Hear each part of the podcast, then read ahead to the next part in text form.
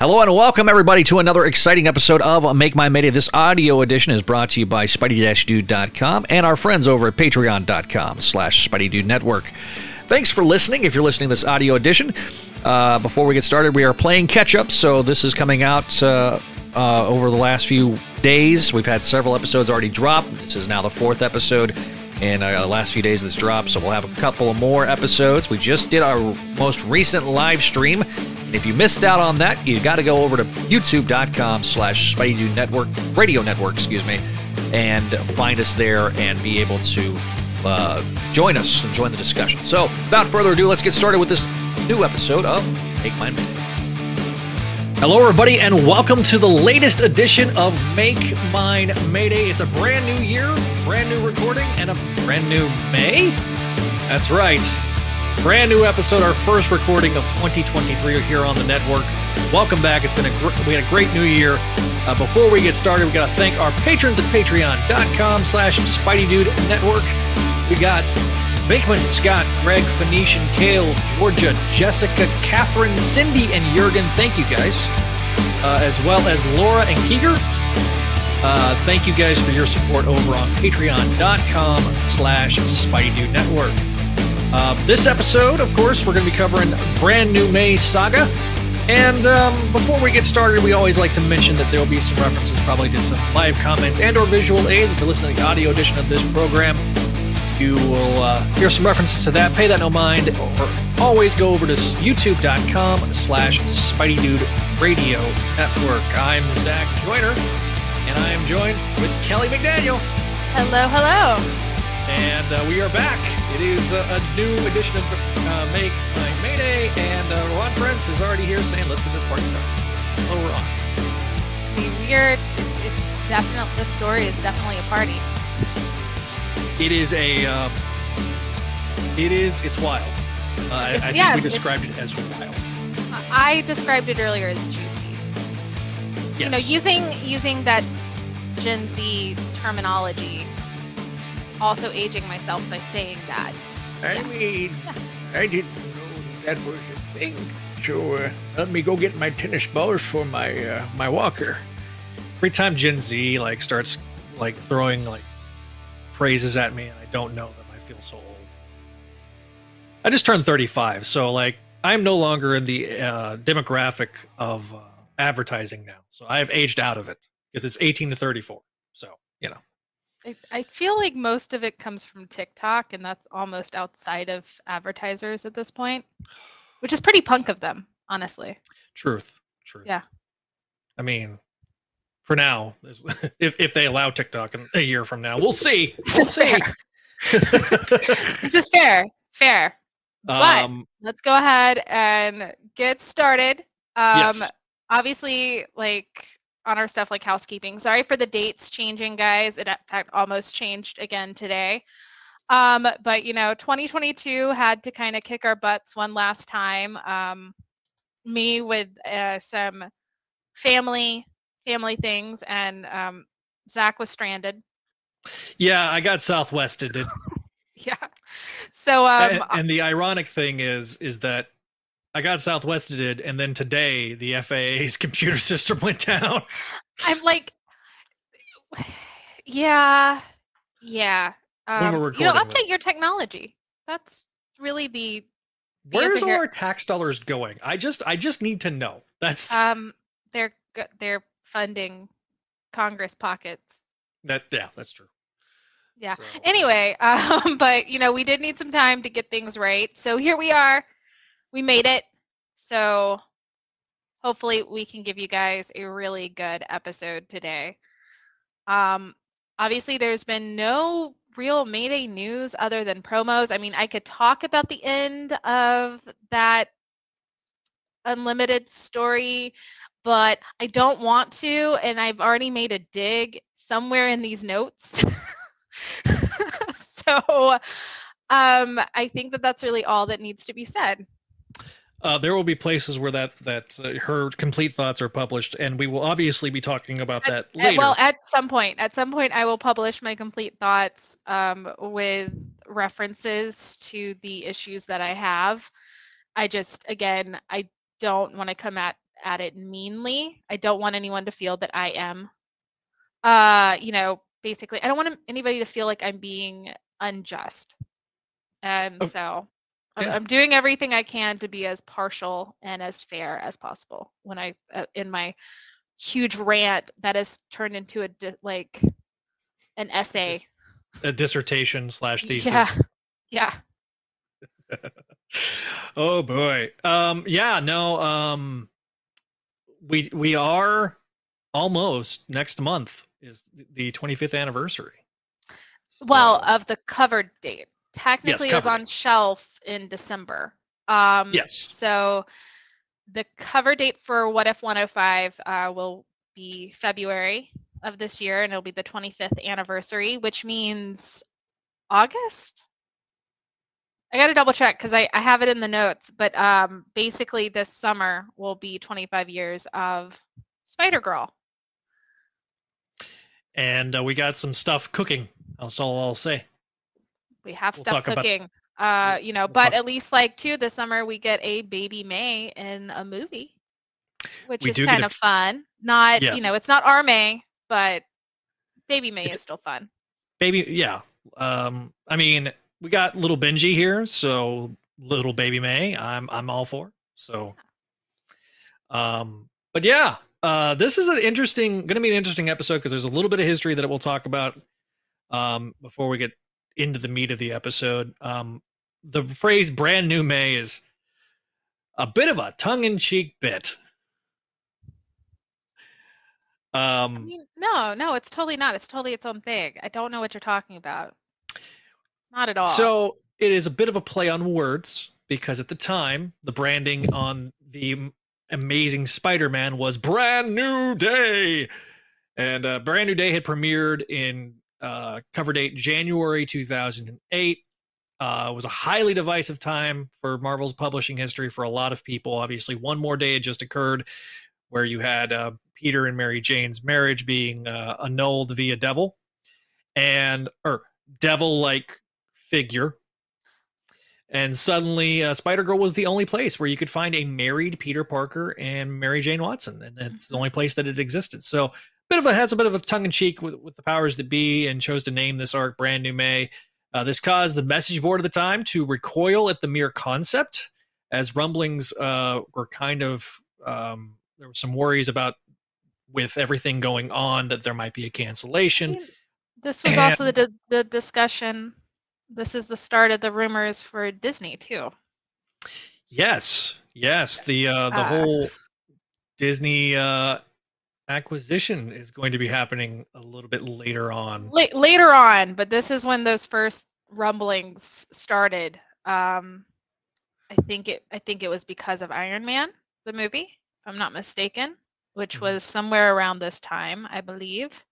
May yeah, Um, actually, uh, this it was coming. It came out during uh, the first issue because the mail Yeah. on sale date was May fourteenth, and it just came out.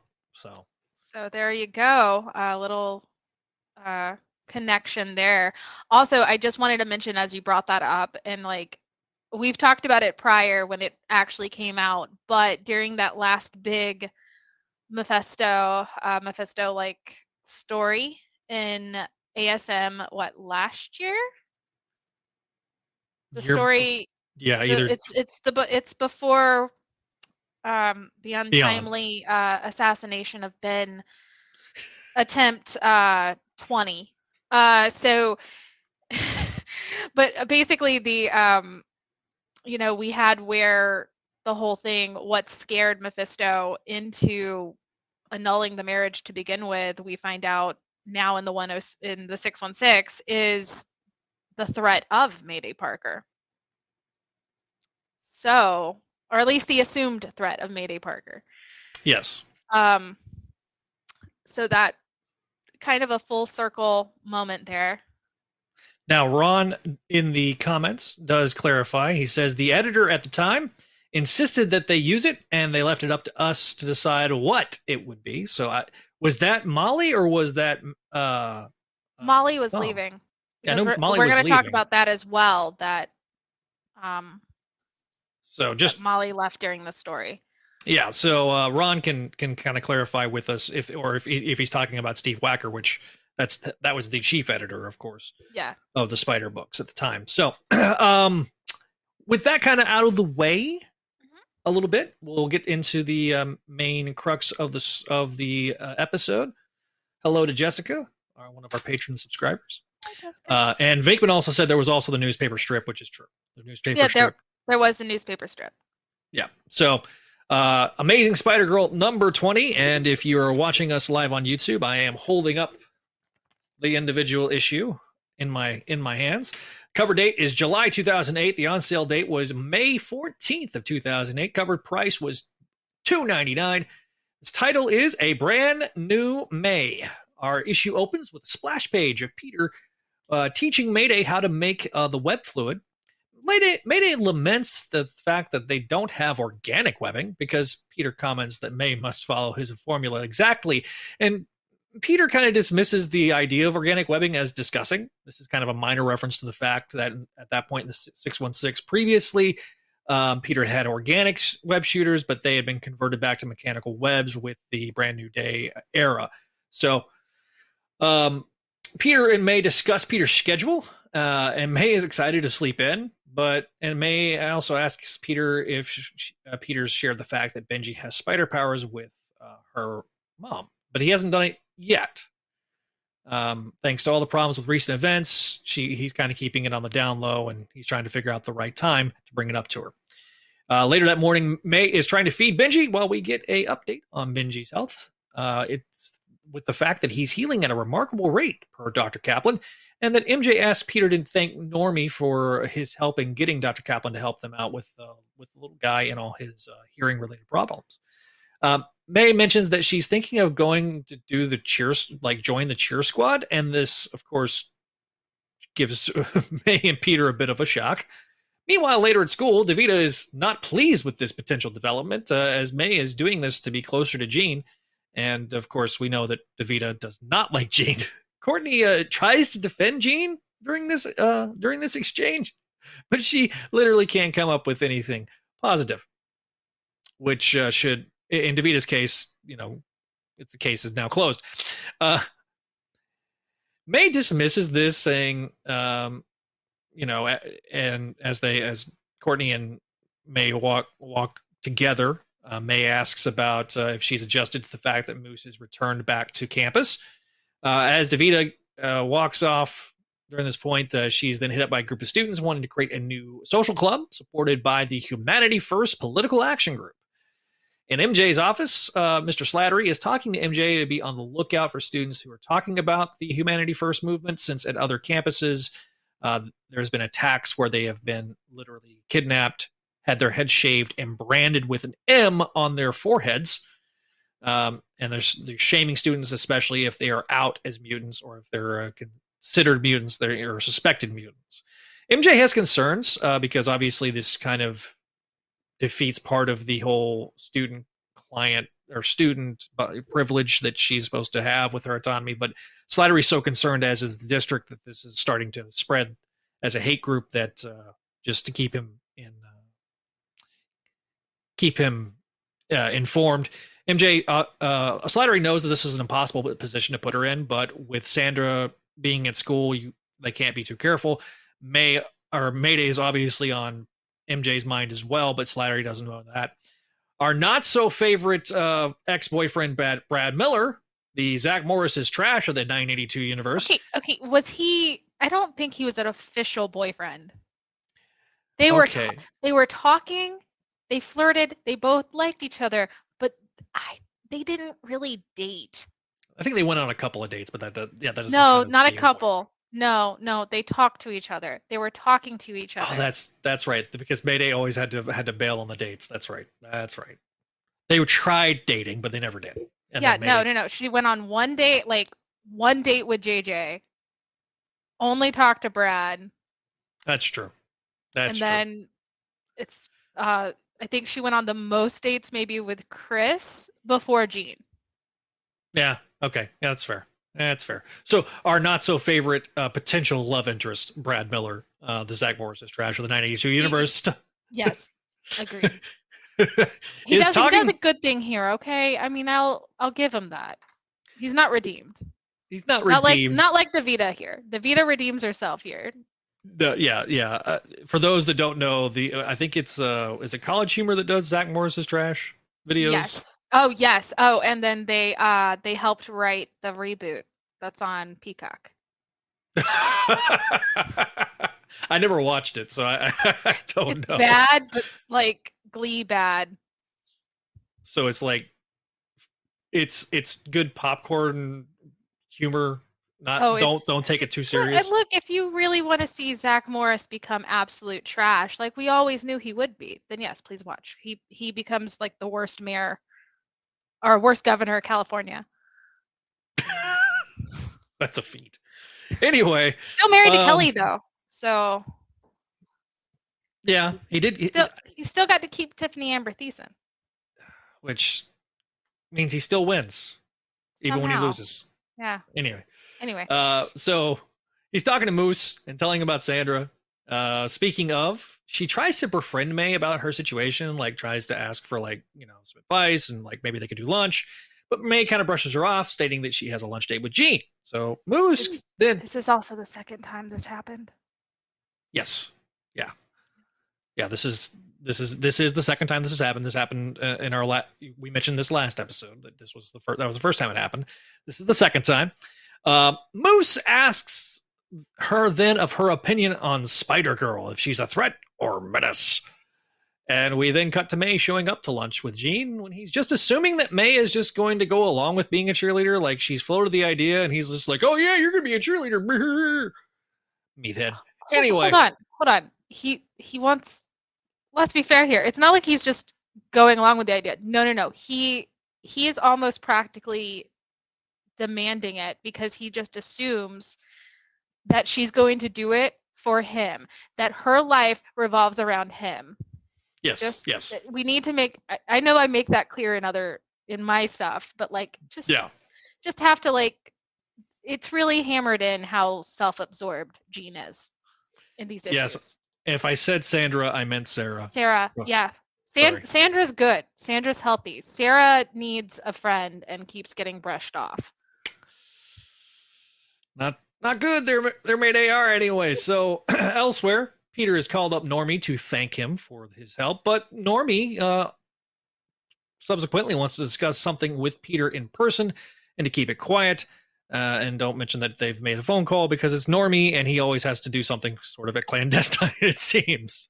We then cut to the Friends of Humanity. I mean, Humanity First, where they're meeting at a church? Question mark. Dr. Eve Manning heads the group, and they are lamenting having to meet in secret that uh, they've been cast out by the rest of humanity because they're bigots. The student from earlier um, that was talking to Vita remarks about Sarah, and she wants to learn more. Meanwhile, back at Midtown, MJ formally asks May about having to watch Benji after school, since Peter's going to off is off investigating something for for uh, Phil. And since MJ's stuck at school, if Mayday can watch the little guy uh, and trade off with Peter. She then asks uh, at the very end about humanity first. This gives May some something to think about on her way home. And uh, as she's thinking about this, when she feels the person stalking her behind her, Mayday kind of goes off to investigate. Just as the person that is stalking Mayday is snatched up by humanity first thugs. May then saves the person who we lear- who she learns and we learn is actually Sarah. May then jumps to confront the thugs while two mutants come to fight them. Impact and Pirouette. I don't know how to say the Pirouette. pirouette. All right. And oh yeah, it's like the ballerina thing, right? yeah, you, you could have you could have probably asked her daughter. Probably. Yeah. Probably. Anyway. Anyway, the thugs have little chance, and May is reluctantly having to save the, save the thugs and comments that she's having to reluctantly save these people. While this is happening, Aranya is getting a status report on May. Uh, Pirouette remarks that May is human and not mutant, so she's saving them because Sandra was confused as to why Mayday is saving them, even though Mayday is saying, I don't want to save these punks. Like, why are you making me save these punks? Also, also, can you say that again? That you know, Mayday isn't a mutant because I had somebody on Instagram tell me I was wrong. Mayday is not a mutant. She does not ha- possess the X gene. If you have, if you're a mutant, you possess the X gene. Mayday does not possess the X gene. She's just genetically altered. I There's a difference think the, genetic.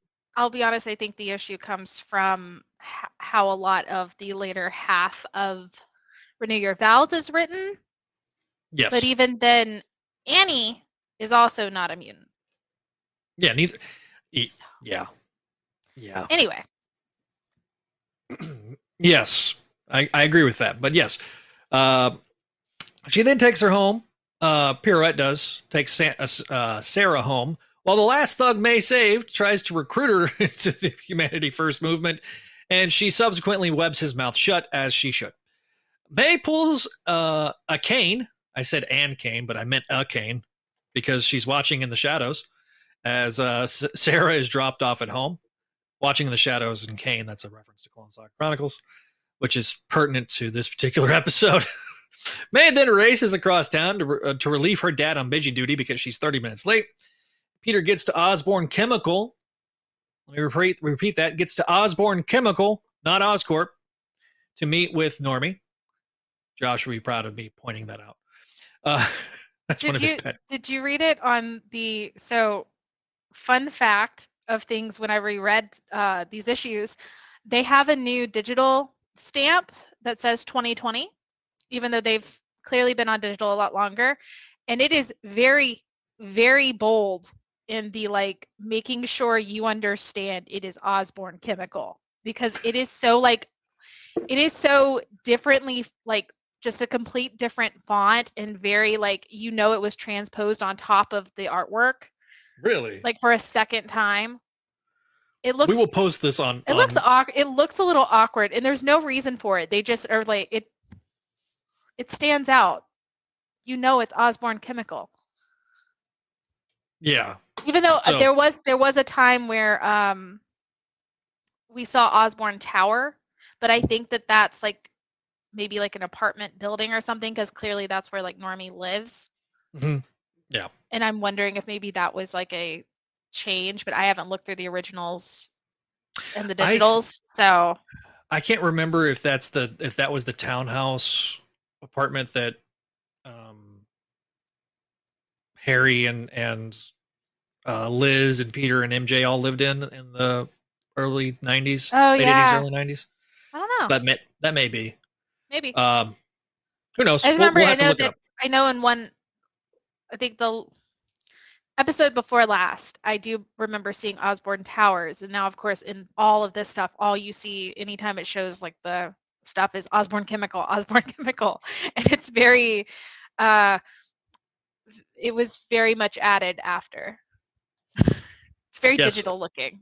Very digital looking. Yeah. Uh, Bigman says now this goon deserved to have his mouth web shut because we referenced the fact that I think it was like episode before last. Oh um, no, it was a few episodes prior. It was the fact that um and yes, yes, Bigman, it does say Osborn Chemical Corp. Yes, but what she's Or- saying is is the font that they digitally imposed over it It- is it like just- very Well, bright. it, I think it's the same. I think it's the same font. I just think that it got digitally. I don't. I. I'll show it to you later. It literally just. It's very. You can tell there was. we'll post it on the we'll post it on the social media media Yeah. uh, at uh, at Spidey Dude Radio on Twitter at Make Mine Mayday on Twitter and we'll we'll tag uh, I'll we'll tag each other and we'll post on Instagram as well. Yeah. Tag so Marvel. They'll never answer us. Yeah. I know we we yell in the ether with Marvel, but uh, uh, Normie then tells Peter that while he was on his honeymoon, that he was also doing business. I mean, if you're going to spend months in Europe, you might as well write it off for tax purposes. But Well, yes, you should write it off for tax purposes, but I have a rant after this. I mean, it's it's a continuous part, and you know this, but it. I God, I have so many questions, Norman. we we will talk about that momentarily. So he's uh while he's while he's on his honeymoon, he's you know going through his grandpa's old haunts, selling properties and the assets, looking for hidden rooms. it's his I mean- honeymoon. it's his honeymoon. Sorry, it's his Read the- honeymoon. Read the room, Normie. It's not like you're not poor. I mean, I understand you selling the properties and be like, oh, I'll just kill two birds with one stone. We'll write this off for tax purposes. And uh, like Brenda's probably just sitting there, you know, on the Riviera getting her suntan going, "Uh, I would like to spend time with my husband, but, you know, he's busy off going to hidden rooms. Anyway. Well, we'll talk about it after. I'm gonna try and let you finish. We're so All right. close. We are so close to the end of this issue. But one truly terrified him and caused grave concern. It was a stasis tube with a 16 year old girl who looks just like Peter's May. Normie remarks that it might be the real one and that he raised a clone. To be continued. Proud of yourself? Yes. Okay. Come on, that one deserved it, okay? Fine, fine. Um, but yeah, uh, lots going on in this this issue. Uh, we first we get our first inklings of Brad still being very anti-mutant here. Um, humanity first. Uh, then of course Normie's back with this huge news. Um, and again, as I said earlier, I have a few questions since it seems like he's hiding this from everyone. Um, and you know, I just keep calling the body double April. I try my best not to, but it's April. We all know it's April. Look It's at the April. first appearance of April, everyone. Um, but you know, like how did he get April? And of course, we find out later how he gets April across uh, in between countries. But he he smuggled a human being from one country to another, and hid it from his wife, his new wife. That he was Not- he was not so in a love. human- With, hold on, hold on. That he was so in love with that he just had to marry her while she was in the hospital bed. So he decides to hide this from his wife. And and this is how he spent his honeymoon instead of, you know, actually being again with his wife. Um, you know, and also as I wrote in this cuz I was just going off because it's my chance to go off on this on this situation finally.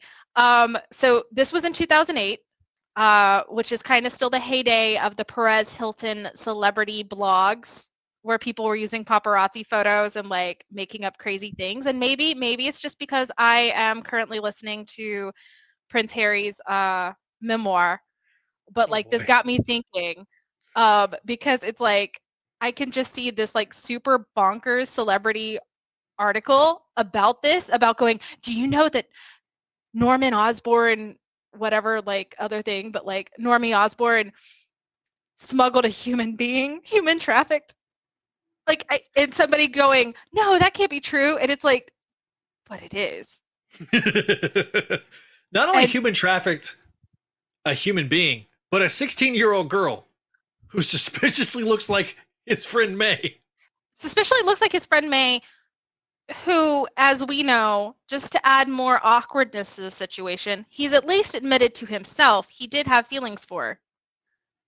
And he, knew that she had a crush on him. And I'm ju- I just like again, this is all sorts of shady, which is very in line with Osborn. Um, and of course, Normie has good intentions, but has to come about it just the shadiest way possible. And uh, also, like, and I also just have to bring up that I vividly remember reading this for the first time. Like, I can remember it's like 2008, it's like the end of junior year of high school. I am sitting here, I am reading this book. I've got like the Warp Tour 2008 compilation, whatever, going.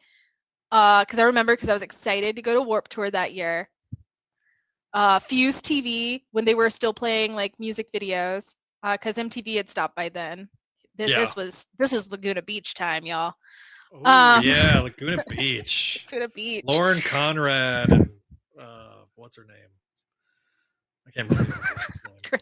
Uh, the Uh, one Chris- that married uh, the the uh, um, It, quarterback. It was, Jay it was, it was Cutler. Kirsten. It was Kirsten. I can't Yeah. remember her. Uh. Calamari. Yeah. Yeah, calamari. Yeah. Yeah, Or yeah. ca- I don't think it's calamari, but we're calling her calamari.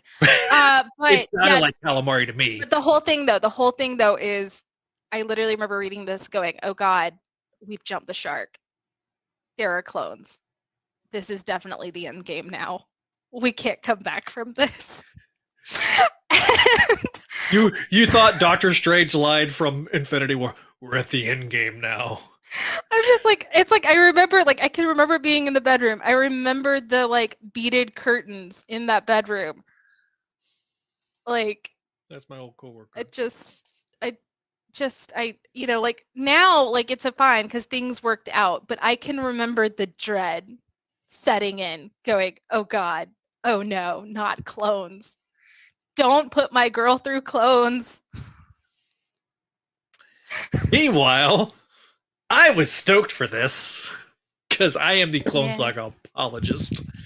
At this point, uh, we had not launched Clone Saga Chronicles yet, uh, but I was really excited. I too remembered this, and I was kind of stunned. Uh, though you raise a serious point about Normie, this is Normie, and if we there were people who were loyal to Norman to a fault, maybe I would expect like a Donald Menken to who would greatly help the grandson of but- Norman with this. Well, we we find out what happened, which is Normie gets played. Yeah. It, so then we also have to question Nor- Norman's night, like Normie's naivety. But he is a 20 year old boy that lived with a spoon in his mouth. So, like, like I talk about it later, where I'm just like, did he ever actually go to college, or was he just straight up nepotism baby into CEO? Yes. the answer to that question is yes. So again, I You know, think he could- I think sometimes we expect too much from Normie. Yeah. Like he makes cool things. Like he's very techy. Mm-hmm. You know, he he he figured out how to like make a, a cell phone into you know a web shooter. Like that's pretty techy. Like he's really good. Could could go to college and actually make something of himself, but nepotism, and that's fine too. Now he But could have had private tutors and graduated early. Maybe. but we don't know. And so all know. I could think of is just you have a high school graduate um, with too much money on his hands. Again, marries in a whirlwind romance. Somehow spends most of the honeymoon searching his grandfather's secret lairs over spending time with his wife, who he keeps secrets from. And this is an ongoing situation. I just I have a lot of questions. Uh, like also, I mean, the- he is a he is a Disney adult, so This like that true. he does have that going for him. We've, we've established this in previous Yeah. episodes. If you have not listened to those previous episodes, this is, if this is your first episode, go check out the previous ones. Uh, I also want to mention this cover because this cover is definitely a throwback to Archie. It's a very Archie like cover. Well, it Uh, it's also a throwback. So I don't know, like so. A lot of times when you bring up that Spider Girl is the longest running solo female led title for Marvel, people like to bring up Hellcat and uh, Patty Walker, which Patty Walker had a what you would now call an Archie like comic in the beginning before she was a superhero. Right. And that to me is what I thought that was like maybe a little bit in reference to is kind of that old classic uh Marvel Atlas It's defi- romance kind of yeah, it's def- thing. Not it's it's definitely one of those that are supposed to like invoke a like an old school response.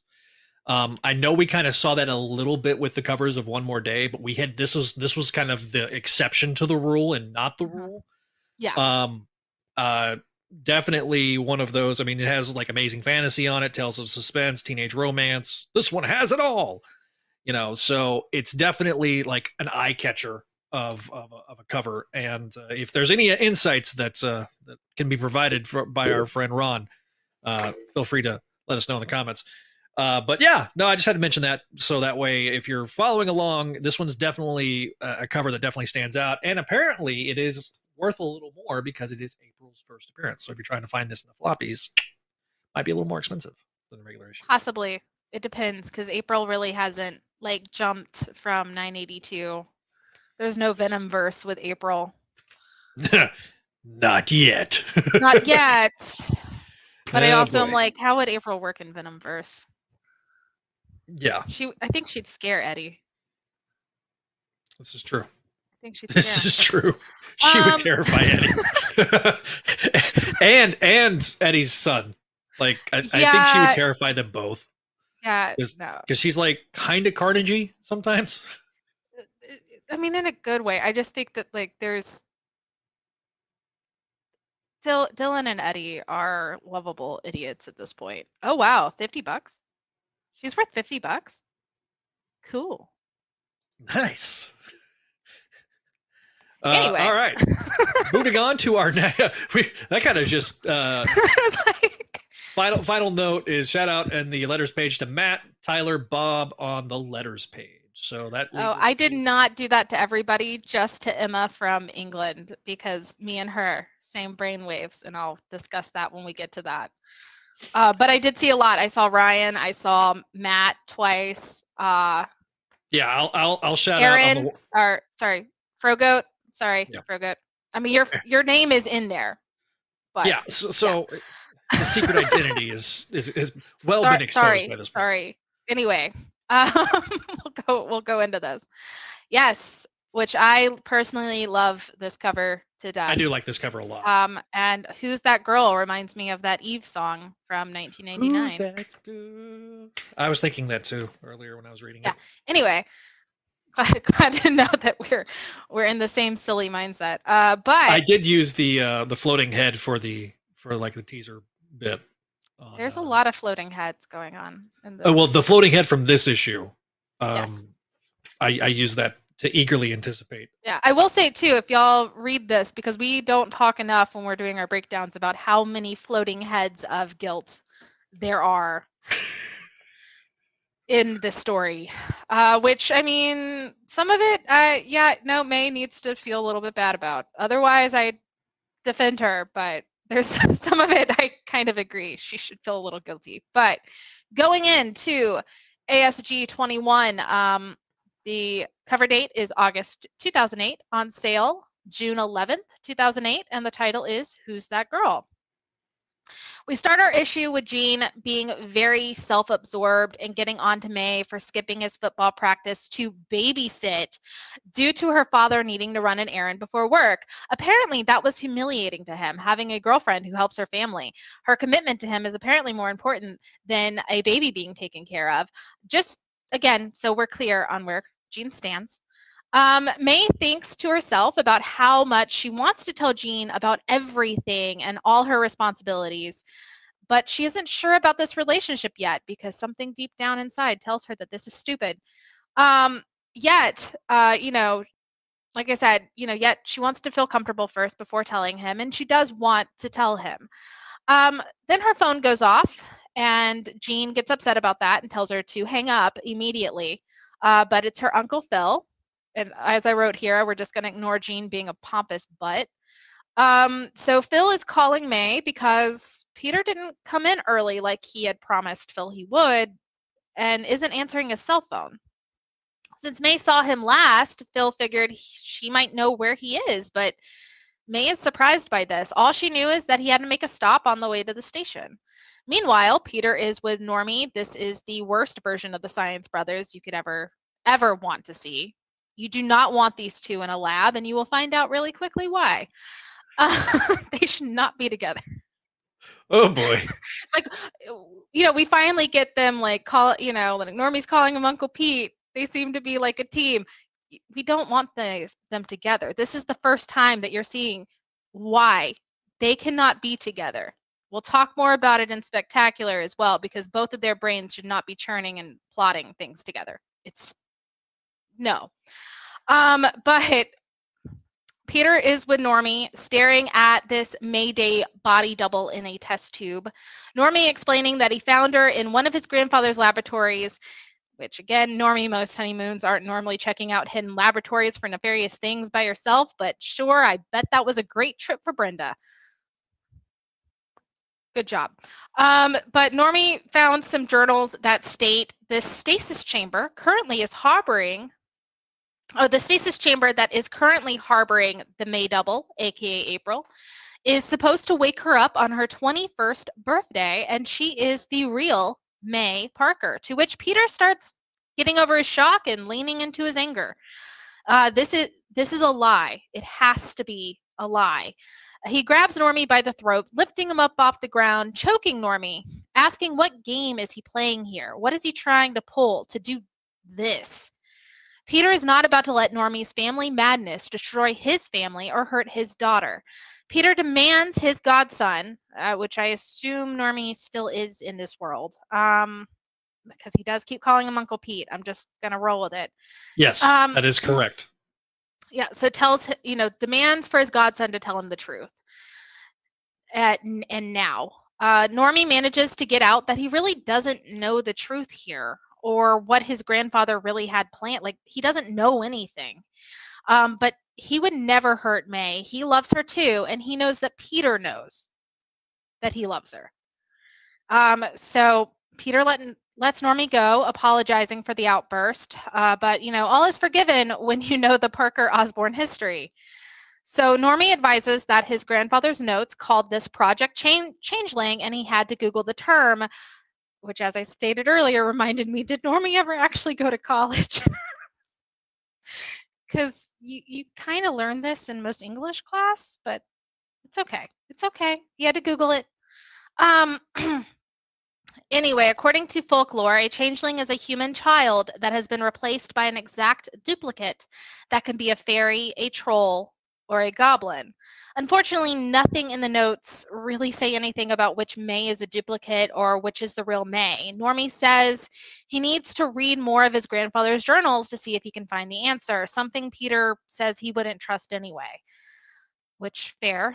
Uh, Normie asks if Peter knows any tests he can run to tell it if the May in the stasis chamber is the real May or not. He also says the he almost says the word clone, which Peter shuts him up really fast. This is just a trauma. We're not going to go down. Um, it's a trauma, Zach. I, listen, traumatic. I'm not. I'm not. I'm not even gonna. Yeah. you get I- excited about the misery of Peter Parker. yeah, I do. Yeah. Except, So- I, I get excited from Peter's misery in this particular case. In most other cases, I'm not excited, but because it's clone related, I'm kind of giddy. Because How I'm. dare A, you? how So- dare I? I know. It's, How dare you. So, as Normie thinks on it, he might know someone who can help them find the truth. We cut to May walking to cafe, walking into Cafe Indigo. Simone talking to Gene, which infuriates May, but she's not going to let Simone see her sweat. As they exchange pleasantries, uh, Simone reminds May of all the times she did quit things. Um, which, while the reasonings are good here, I'm not going to deny how this looks to because I'm not going to deny how that looks to her classmates. It does look like May quits a lot when things get tough. Uh, but we know, we know our hero that she does. That is the opposite of who she is. But this gets May really riled up, and she basically agrees to trying out for cheerleading and realizes almost immediately she does not want to be a cheerleader. So great, wonderful. May starts to wonder how she keeps getting manipulated into stuff like this whenever Gene is around. And while she does admit to some blame here, she did promise him she'd make things work this go around and do whatever it took to make him happy. Was getting back together with Gene a mistake? She's finally seen the light, people. Uh, this is something still weighing on her mind even after going to bed. And as she leaves for school, we see Peter looking out the window, watching her. Totally normal. Totally cool. Yeah. Anyway, at school, Davida talks to May about what she's dug up on Humanity First, and Davida isn't about to let a hate group happen on her watch, not on student council. This reminds May to check in with Sarah, and of course, Sarah starts giving her a bit of cold shoulder after finally finding friends who are like her. The friendship she had hoped she could find in May. Um, and May feels like she failed Sarah, which from blowing her off multiple times, she kind of did. Um, at Rikers Island, uh, Normie makes a visit to see Elan. Something that, okay, he tells Elan that the last time he saw her, she tried to kill him. And I recall she put venom on him the last time they met. so unless I'm forgetting stuff, because this was kind of to cause chaos and to kind of like wake his senses up, so to speak, I, I don't really see how she tried to kill him. Am I forgetting something? So like, is there another story here? And you know, either I forgot it or maybe it never got told. I feel like we're missing something here. Untold Tales of Spider Girl, perhaps. Anyway, uh, like I said, I just it's something that struck me. Um, and when Norman asks uh, Elan about Project Changeling, her eyes seem to twitch and she smiles, but tells Normie she knows absolutely nothing. So, you know, she knows something. Uh, back at Midtown High, Davida tells the hate group boys uh, to, you know, also tells them no and tells them off. And she goes pretty hard on it. And Brad, their bro, uh, comes by asking what happened. They tell her that he needs to help her get her priorities straight before she gets hurt. Uh oh, you know, totally not a threat there. Uh, so some cheerleaders tell May that they look forward to seeing her out in the field later because Gene is telling legitimately everyone who will listen to him how May is going to be a cheerleader which sends May into thinking, how does she get out of this without embarrassing Gene when Wes comes by asking about little Benji and reminding May that friends watch out for friends? Which gets May thinking about a solution for her other issues she's dealing with.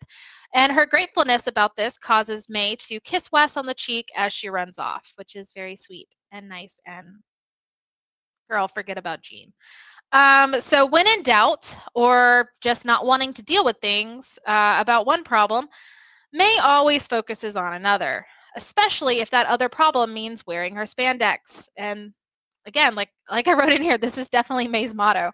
When in doubt, focus on the other thing in spandex. Um, so May admits she's been a lousy friend to Sarah, and she dons her red and blues and zeroes in on finding her, watching out for Sarah and as she finds she isn't the only person trailing Sarah, uh, Moose is also spying on her.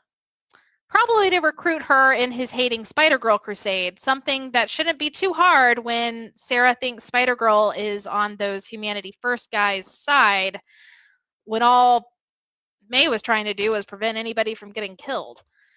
May's spider sense starts going haywire. It's like her brain is on fire. Sarah went into a building where Impact and Pirouette are, along with another mutant, Headcase. Um, Headcase is scanning the area. Sarah, uh, we find out that Sarah is followed by two spies. The girls give Sarah her own costume, a gift from their leader, as they make uh, as they make way to keep Headcase safe and give Sarah a chance to prove herself, since she said she wanted to help defend her new friends from these spies. As May head head starts to feel normal, uh, her spider sense goes off again for a blast, which she warns Moose of a little too late, something that she says feels familiar to her. And we're going to bring this up again because this is stuff I've brought up before how she can kind of differentiate between things she's felt before and not. Like she kind of eventually knows who who the spider sense is and who isn't based on their threat, I guess the threat feeling uh, in her spider sense.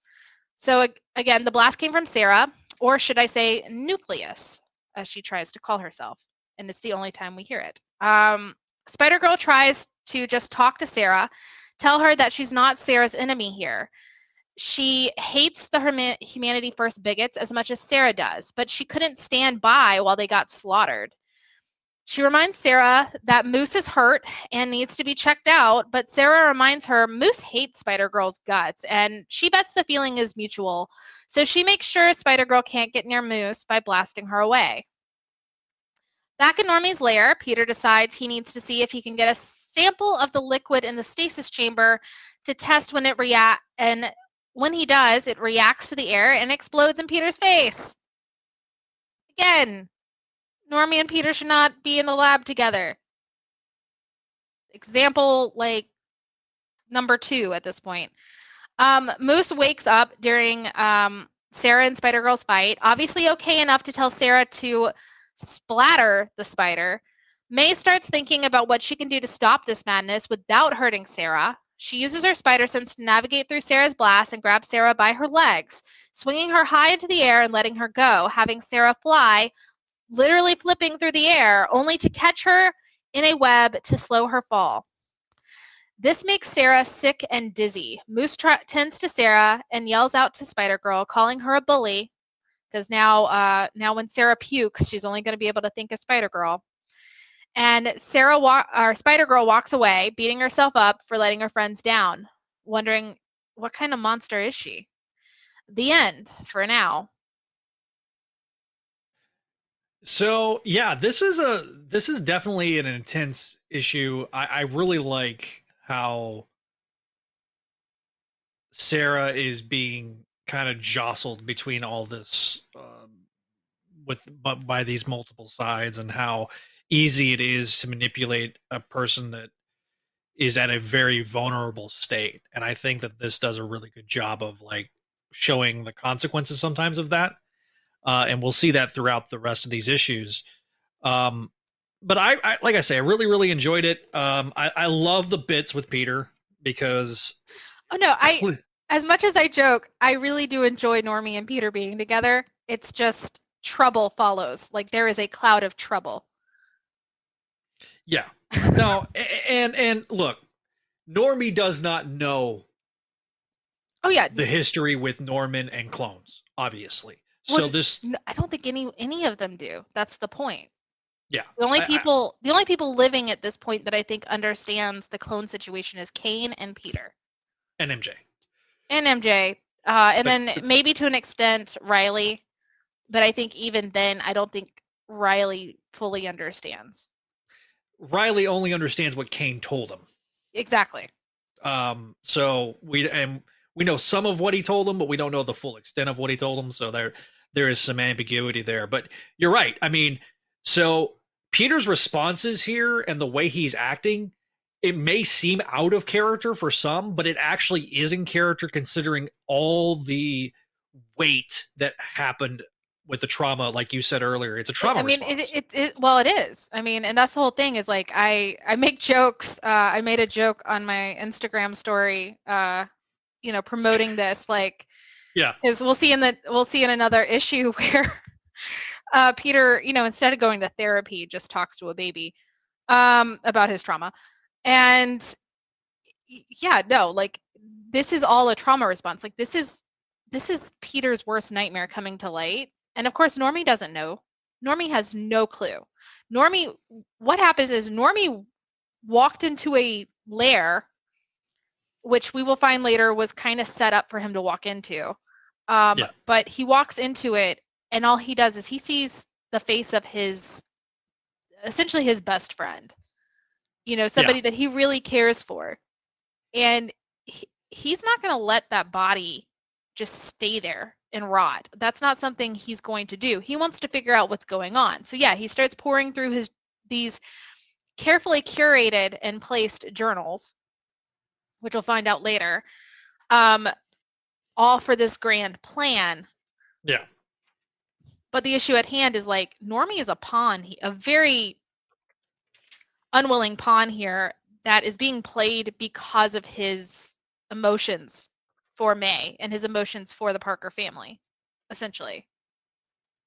And it's like s- ev- it- it's really weird because it's like we see the chess pieces now, especially as we know the full story.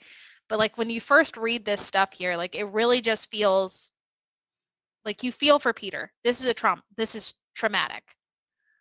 Yeah. Um, and then, you know, on the other sides of the story, Sarah, you know, you can kind of see, even though we're using Sarah, who to me, is it weird that I feel like she's giving off like rogue vibes a bit in this?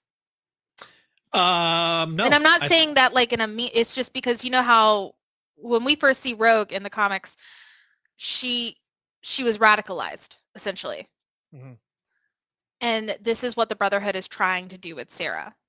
Yeah, They are trying gonna- radicalize Yeah. her, just like the boys in Humanity First get radicalized by Dr. Manning. Doc, Dr. Manning. Um, Doctor Manning. Yeah. so there's this whole it's like the similar situation, but like we're seeing seeing it, of course, through Sarah's eyes, and seeing her turmoil and her how scared she is. Yeah. Uh, because ultimately, like she doesn't know who to trust. All she wanted was a friend that understood her, and sh- the person she thought she could understand, May, blew her off to hang out with a literal like I'm just gonna say it. I'm sorry. We're like PG-13. He's a douche nozzle, like complete nozzle. Uh, tool bag. I can't, you know, b- big bag of wind. Like Gene is the worst person, and Sa- the only person that could understand Sarah blew her off to hang out with him. Like, you kind of understand Sarah here. She she needed she needs guidance, which is what eventually May is trying to do. But yeah. so too, no one's taking Sarah's decision or choice into account either there. And we'll get into that as well because she starts Yeah. talking about that. She's like, no one's everyone's just trying to use me for something. Um I do lo- I do love some of the artistic choices that are made throughout this arc. Like the whole yes. um the the beaker exploding straight up is homage to ASM uh 30, 39 hmm uh with Norman. Yeah. Except it, you know, um Which I mean, speaking speaking of foreshadowing there. oh, there Uh. is there is a lot of foreshadowing I know. in this entire arc. oh, I know. like even and I didn't mention it last issue, but like at the the, the opening splash page, you have like the distorted um spider logo with the Mhm. beaker. Yep. You know, like the, like that is like a bit of foreshadowing. So it's like just like fun little nuggets that are thrown in when you read this and when you know what comes next. Like I- read this digitally first before I went back and read the floppies. Um and I I just did a whole like binge where I read basically from this point all the way to the end of the series, and just the level of foreshadowing is really really good. Uh, this is where long term storytelling really works. Um, oh yeah. and and you know the the whole I, I just really like and enjoy the bits that that we see here. Um, Davida's vindication, like this is where we vindicate Davida. This is where she's like proving herself to be an ally as opposed to a bigot, and she's kind of fully realized the error of her ways, and she sh- and she proves that that she wasn't, you know that she's not that way. Um, you know, just the the the level of May feels like a failure throughout this issue. Three different times she talks about how she failed and she failed and she failed. See, but think about how many times she says that throughout the entire series. That's true. Like That's that's, the true. thing. Like ultimately, the thing that holds May back is her self doubt. Yes. And she does make mistakes, and she beats herself up so bad with her mistakes. And a lot of that does come from like, it's kind of Peter doesn't talk about his past. He doesn't talk about his stories to her. Mhm.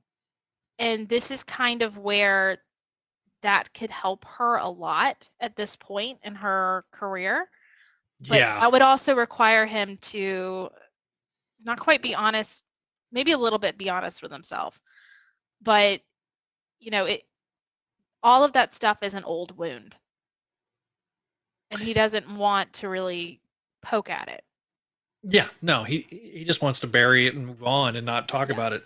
Also, I'll say this: um, this if you couldn't, if you're reading the individual issues, this was very much the month of the Hulk oh yeah because the, the Incredible Hulk movie was coming out, and like every other advertisement was some sort of Hulk related advertisement. Uh, yeah so so Yeah.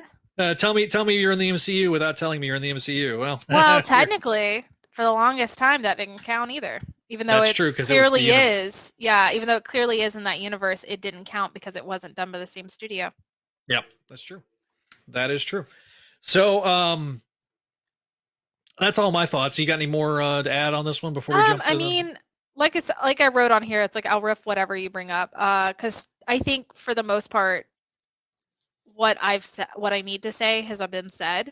Mhm. Um, because I, I today today's breakdowns are definitely uh they're not my popcorn, but it's like because these are this is kind of a story that like I have a lot to say, so I'm saying it as I go along. Yeah, no, no, it's true. So- it's true. Um, so yeah, I'll just jump into the uh, ASG 22. Uh, yeah.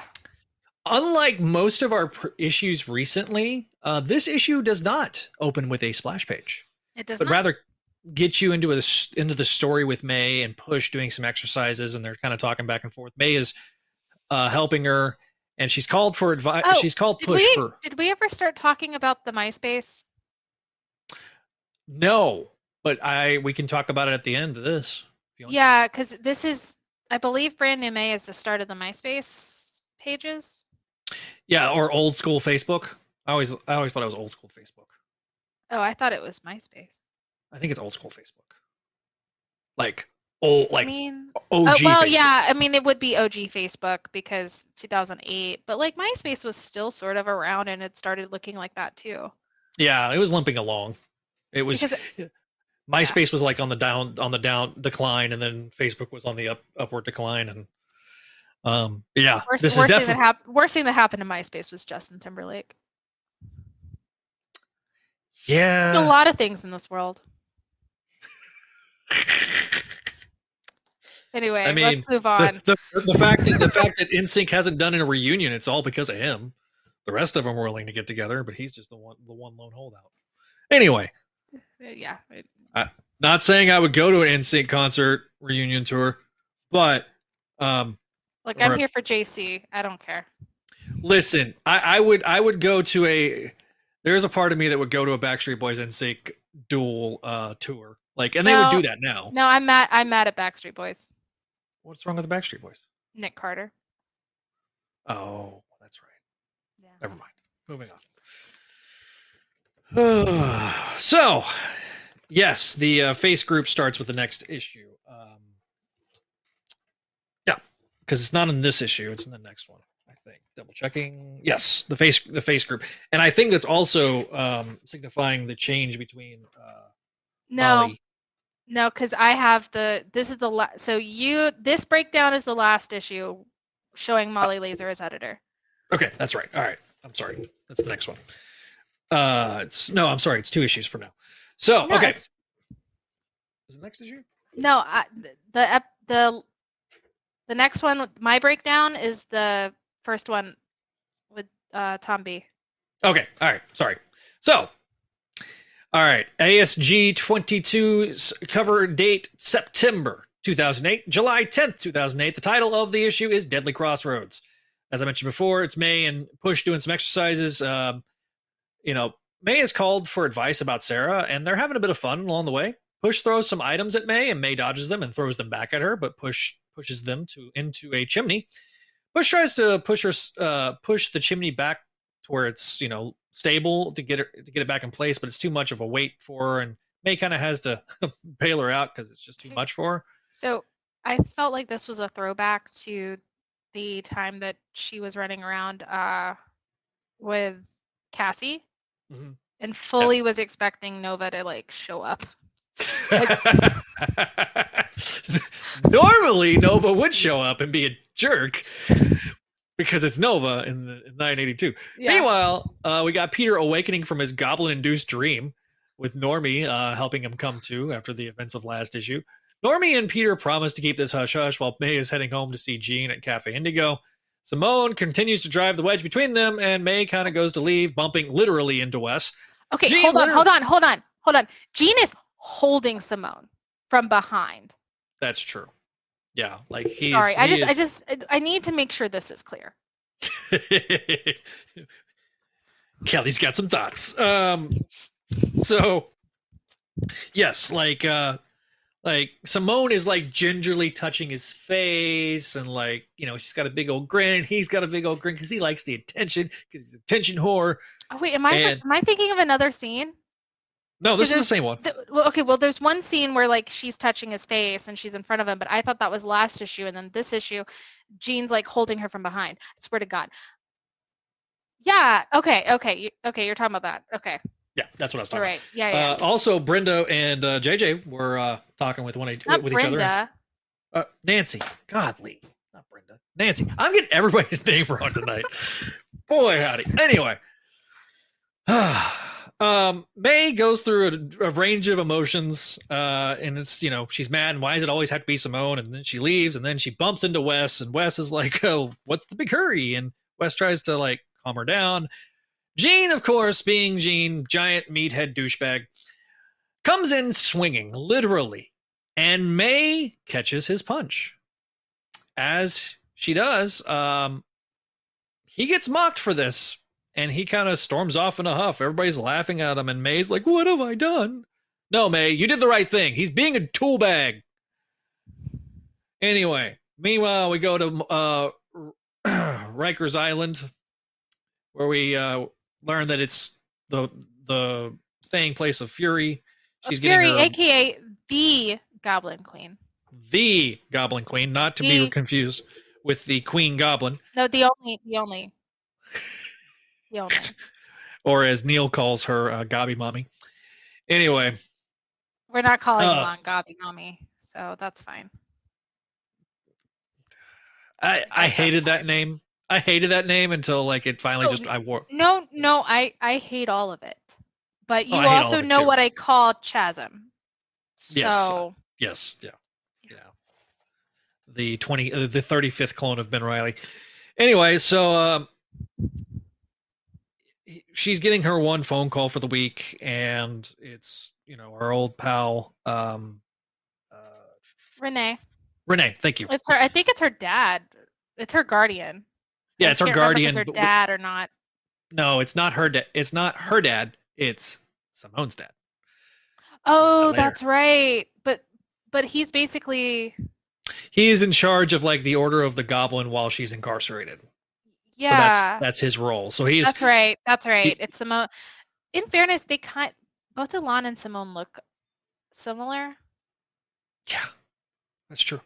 Like they could be like They could be like half sisters and just don't know it, and that just creates more drama later. That's true. that's true. Uh, um, so I, I still don't know what the bottom shackles are on on her on her thing because like they don't they have she has like these big giant pieces of metal on her legs, which looks very uncomfortable. Uh, if I mean, they do put. There are some prisoners that do get leg shackles when they Yeah. feel like they're gonna run. Uh, maybe it's like got anti gravity I mean, it's Rikers. It is Rikers. So Rikers. Uh, we um, all right, back. May is get uh, off to leave for school. Um, and P- Peter shows up and is a total jerk deluxe to his to his freaking kid, uh, saying, you know, I'm not gonna. Uh, I let my guard down in a lab accident. I'm not gonna let that happen again. And you know, May is kind of confused, asking, wondering what really crawled up. It's really weird. May asks what crawled up his nose. It's uh some some green goop that blew up in his face. Mayday. Sorry. Uh, anyway, so um, May's kind of lost in thought when she bumps into Gene. Oh, Gene's poor ego is still so fragile that he can't.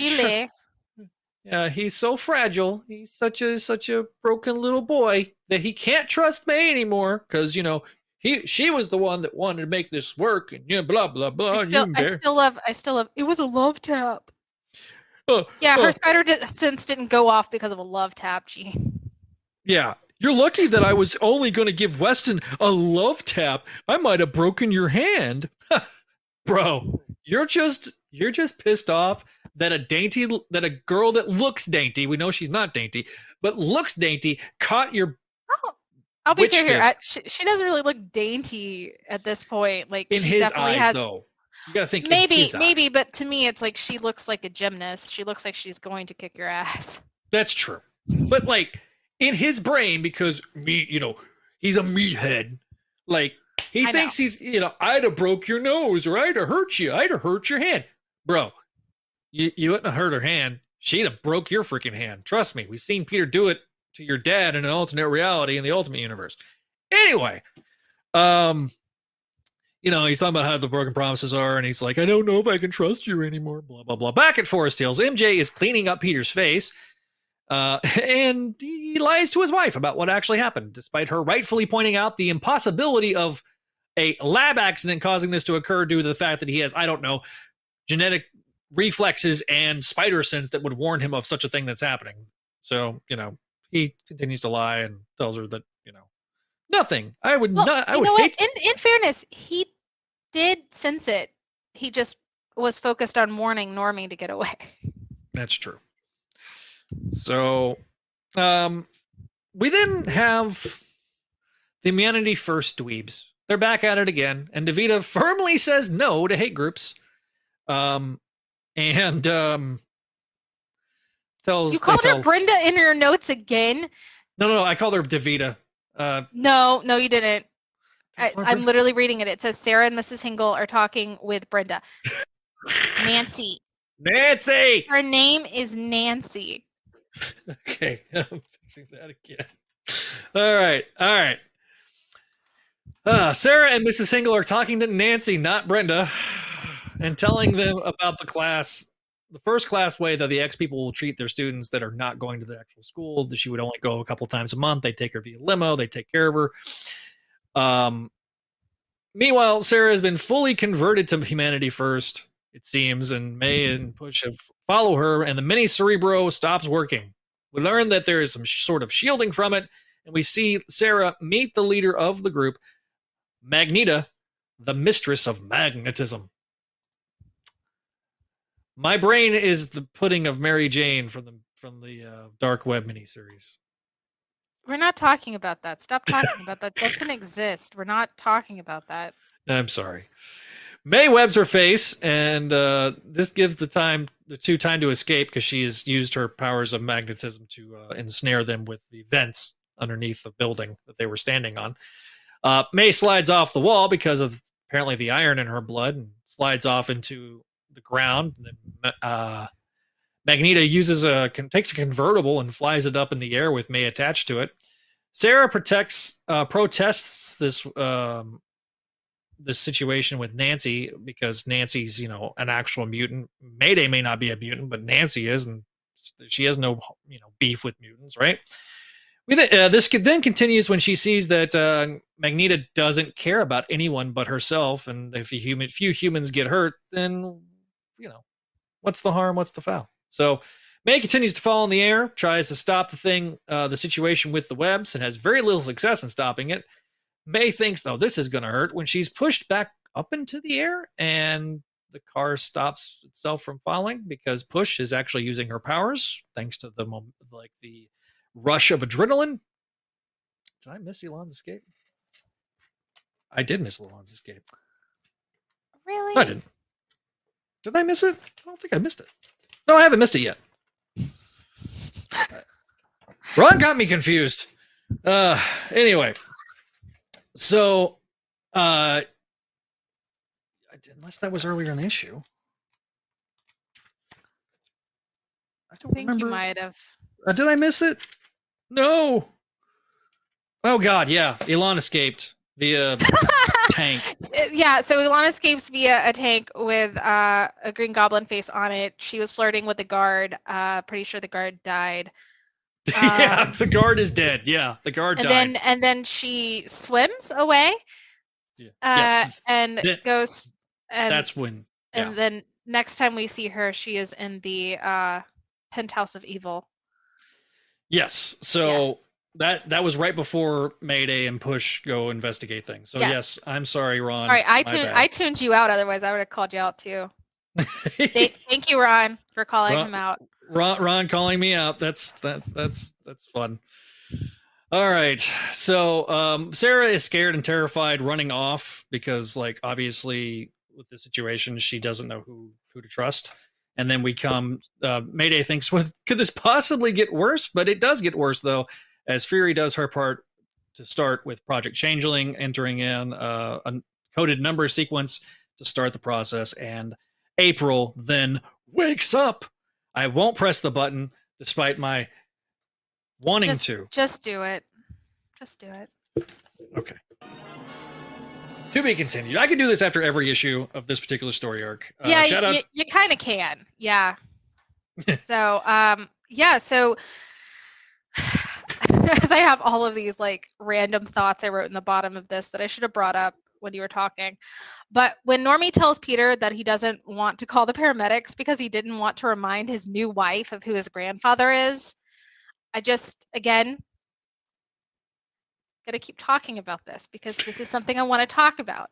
Like, he kept this whole thing from her. And again, this is a pattern. He does not tell Brenda anything at all, ever. And then expects her to not uh, do things she wants to do. Like, you know, dressing up in her superhero outfit. Yeah. Because we're gonna see that later where he's like, I thought we agreed. I just I just wanna say he's not being honest with her. And this is the start. Like this is this is the beginning. Um so anyway, uh and I wrote on here like even if it even if it, this was their honeymoon and then I wrote yeah uh, should I go into the whole thing again? Because like I literally wrote, I was like, he must have spent hours by himself, alone, stalking out his grandfather's hidden layers. And what was Brenda doing? Brenda isn't vapid or stupid, so I really can't get over this because what was she doing? Where where was Brenda?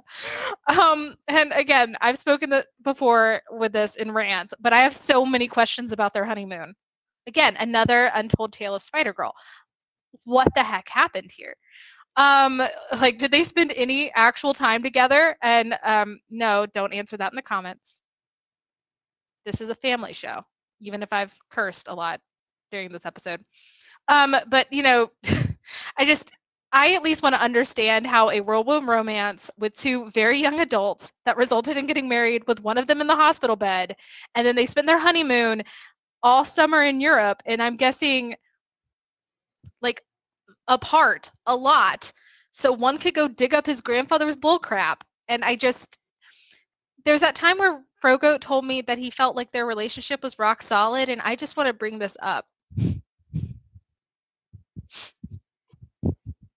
Frogo, we know you're going to be watching this later because you're. you i'm know, sorry i keep calling you out but we, we can disagree i just have questions here um, uh, I also, again, this is the issue. I want to mention mention Emma Honeybun from Portsmouth, England, in asking for May's big eyes back, because we all know how I feel about those uh, eye shells. And uh, if you are listening, Emma, I am continuing your request 12 years later in audio format. It's definitely going on deaf ears now, but I'm requesting it. I like the big eyes. Yeah, me too. So. Uh, shout out to the rest of the people John, Andrew, Jim, Reggie, Joseph, Matthew, Emma, and Jared in the letters page. So, uh, Kelly, uh, I don't got a ton of thoughts on this. Uh, we want to yeah no move to the most of my thought and most of my thoughts from the last issue are straight up So, straight up just i have questions about normie and brenda's relationship and i just do so all right ASG 23 will be done by Kelly. So, Kelly's going to do the recap as, of this one. as you finish your recap for 24 Shh. Okay. Yeah. I almost stopped. anyway all right so asg 23 um, cover date is october 2008 uh, sh- uh, it was on the shelf on august 13th 2008 and the title is did someone say clones and again i want to make mention that the editor was changed from molly lazer to tom brennan on this issue uh, and as everybody's pointed out i think the face group or MySpace Facebook mashup, uh, I think starts this issue, but I can't remember if it started before or not. So, and I literally reread this today, but it does. I think it starts at the beginning of the story, um, but it might be a change from from this issue. I'll double check later. Uh, but the title might be "Did someone say clones?" But I would like to call this first page "Did someone ask for mutants?"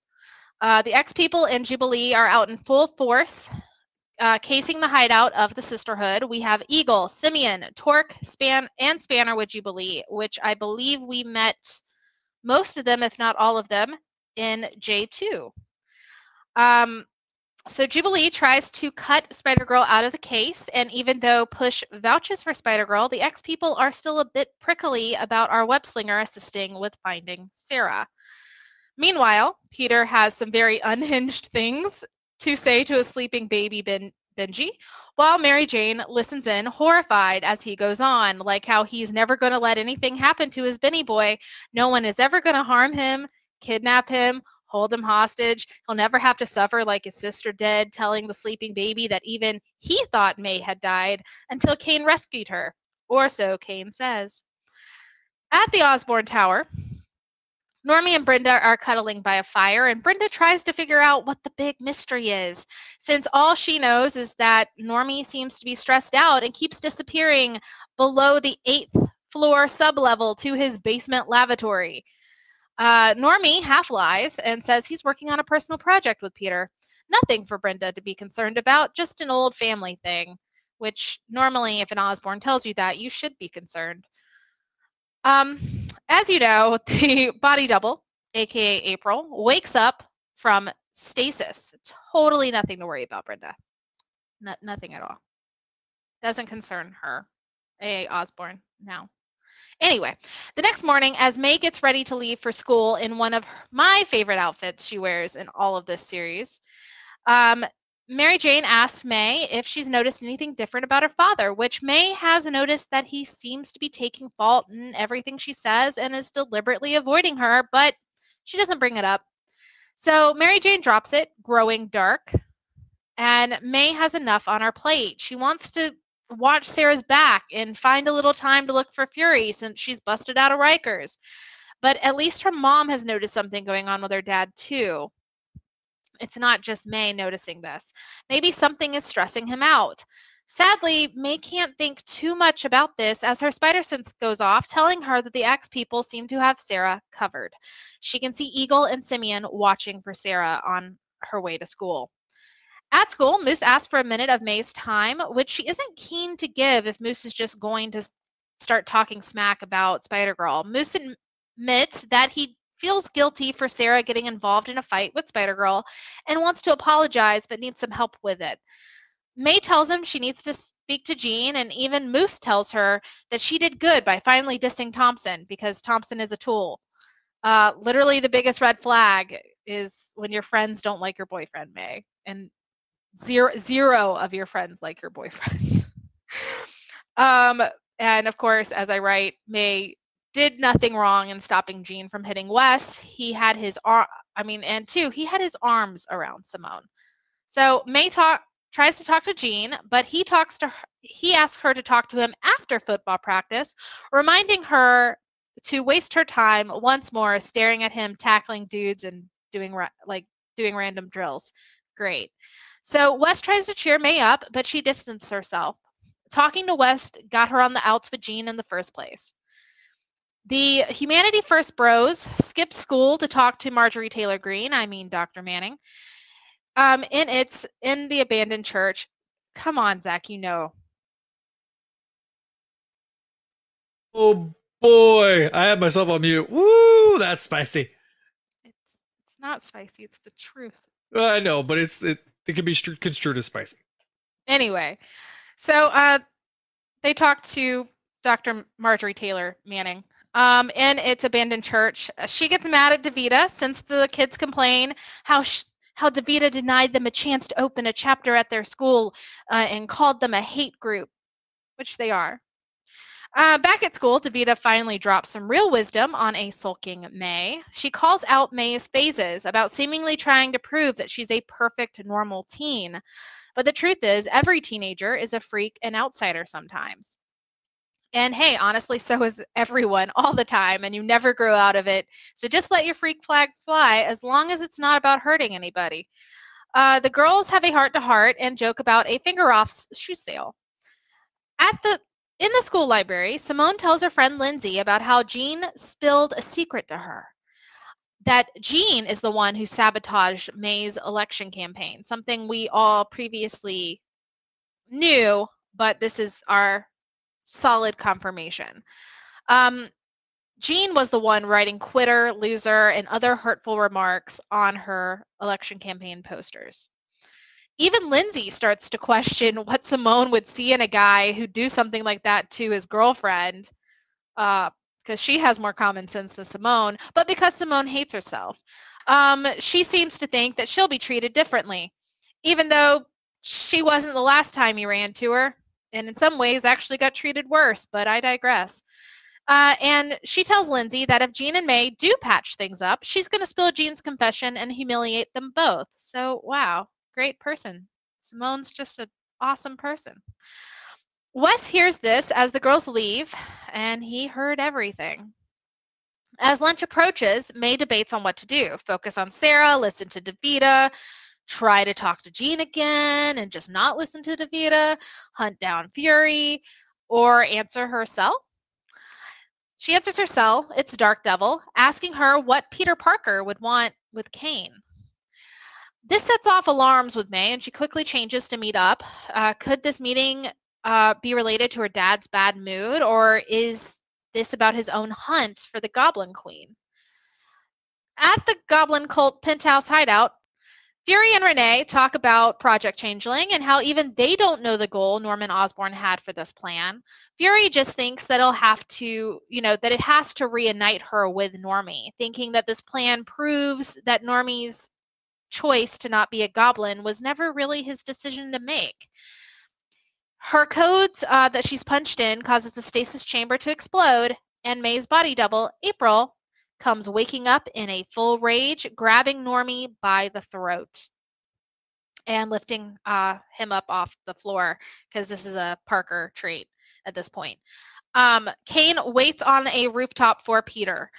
Uh, Peter starts going on and on and on, asking Kaine if he knew, but Kaine legitimately doesn't know what Peter's talking about and even calls him drunk for how like manic this conversation seems to be. Uh, Peter starts trying to fight with Kaine, which once Kaine realizes Peter isn't going to stop with this, he starts to fight back, just defending himself.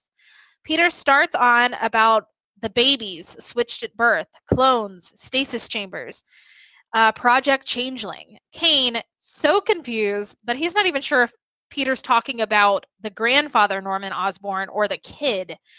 Um, just kind of is very lost to Peter's ramblings. Peter keeps on, now sure that Kaine has betrayed them and totally knew about all of this from the beginning. Because why else is he looking at you like you have two heads, Peter? Yes, he's totally hiding things. All right. Um, and, you know, Kaine is, we're not sure how he's getting this from Kaine being confused and asking questions, but all right. And as K- Peter wails on Kaine, Dark Devil and Spider Girl come in to try to get Peter to stop.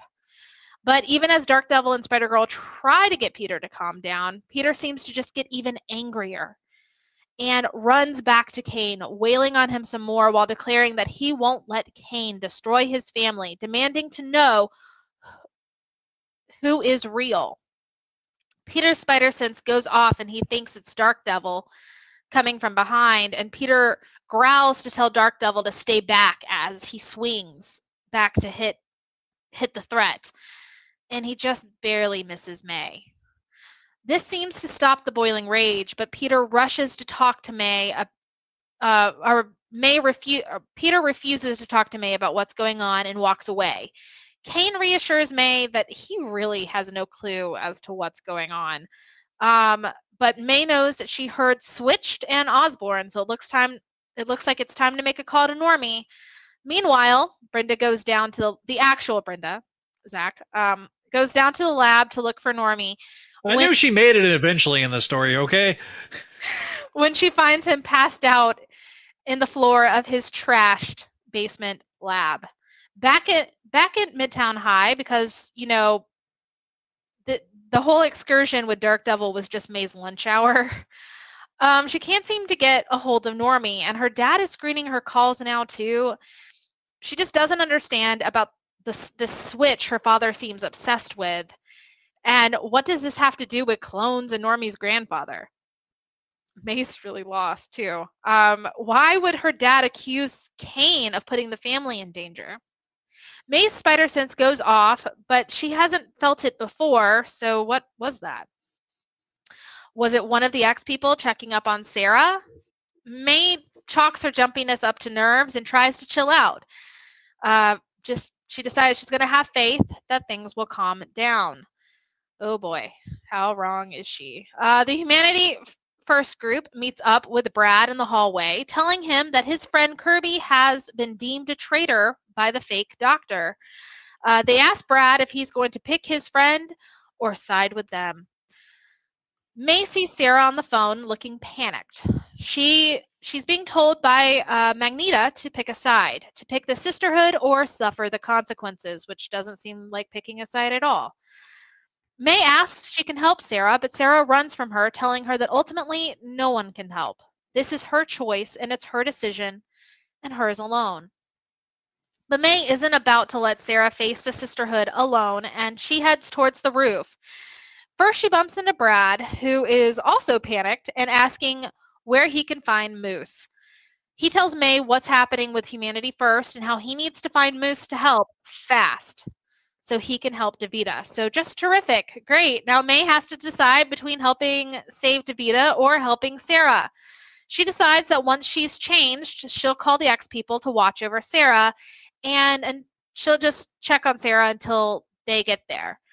Um, when basically before she can go out to the roof to change, someone else is on the roof. She can sense through via her spider sense and make guesses she can change before jumping onto the roof. But what if that's just a janitor? Like, it would ask. It would like have question more questions than answers if she did that. So May decides to take a quick peek to find out who is on the roof. And she finds out that she's on the roof. Someone who looks exactly like her, even down to her spectacular outfit, is there staring at her and kind of screaming at her she stole her life. And now she's here to return the favor. To be continued.